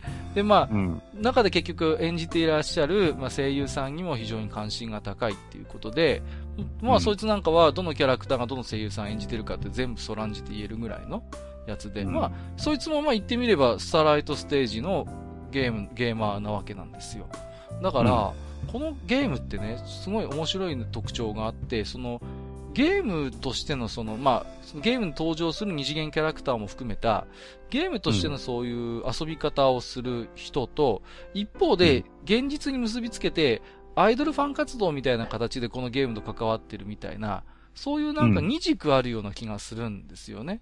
うん。うん。うんうん、その辺が、なんか他のゲームにはあまりないというか、うんうん、面白い特徴だなっていうね、あの気がしてるんですよね。うんうん、うん。この辺にちょっとついて、ちょっとまあ、僕はね、スターライトステージってほとんど遊んだことありませんけども、まあ、マスターは遊んでたし、はい、まあね、はい、ああの、結構アイマスの歴史についてもそれなりにね、ずっとやってきたところもあるんで、ちょっとね、うん、僕なりのアプローチで、次回はね、はい、その3次元のアイドル論をちょっと紐解けばね、何かわかるかもしれないと思ってるんですよ。うん。もうですから、それ、これまでの、その、リアルのアイドルですよね、実際の。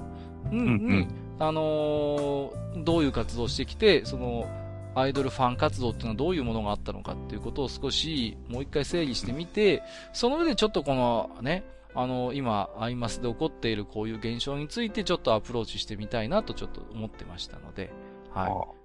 なんか七面倒くさそうな話ですね。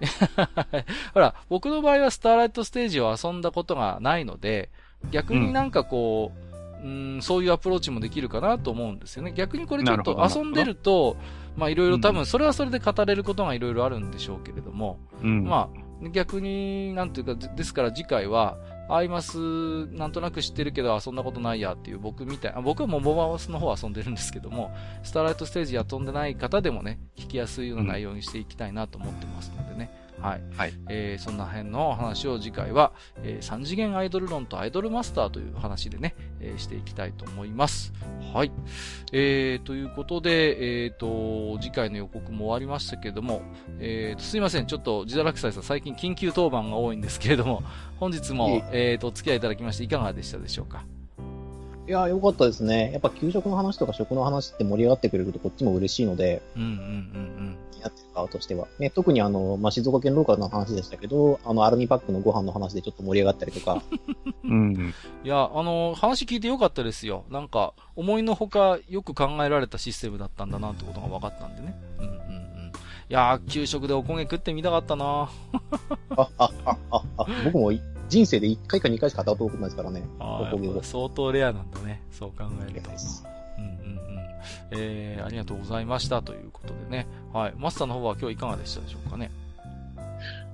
そうっすね。いや、やっぱり、給食の話って、そのローカル食があっていろいろね、聞いてみると、こう違いが出てきて深いっていうのは、まあ前々から僕は言ってたことなんで、うんうんうんそれがなんかやっぱり証明されたような感じなので、そうですね。やっぱり楽しかったなっていう感じですよね。はい。はい、まあ、なんでね、ちょっと本編で、まあ、あの、取り上げることはないと思いますけど、またね、えっ、ー、と、皆さん、あ、こういえば、そういえばこんなのあったなとか思い出されましたらね、えー、またお寄せいただければと思います。はい。そうですね。ということで本日も長時間にわたりまして、お付き合いをいただきましてありがとうございました。お相手をさせていただきましたのは、私こと、閣下と、えー、私こと、埴輪と、えー、私こと、えっ、ー、と、小豆島醤油サイダーと納豆もなかの組み合わせはどうかなと考えている自堕落祭でした。勘弁してくれよ。採用じゃないよ。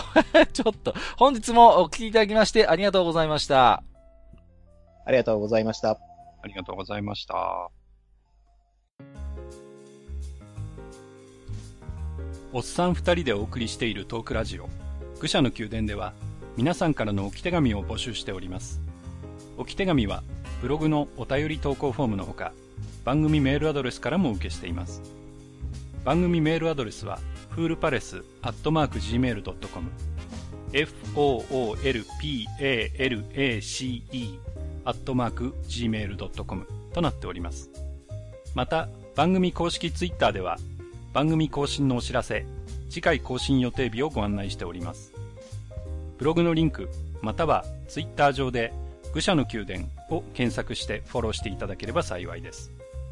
また、公式 Twitter へのリプライや、ハッシュタグ、愚者の宮殿をつけていただいたつぶやきも番組内でご紹介させていただく場合がございます。皆さんからの置き手紙お待ちしております。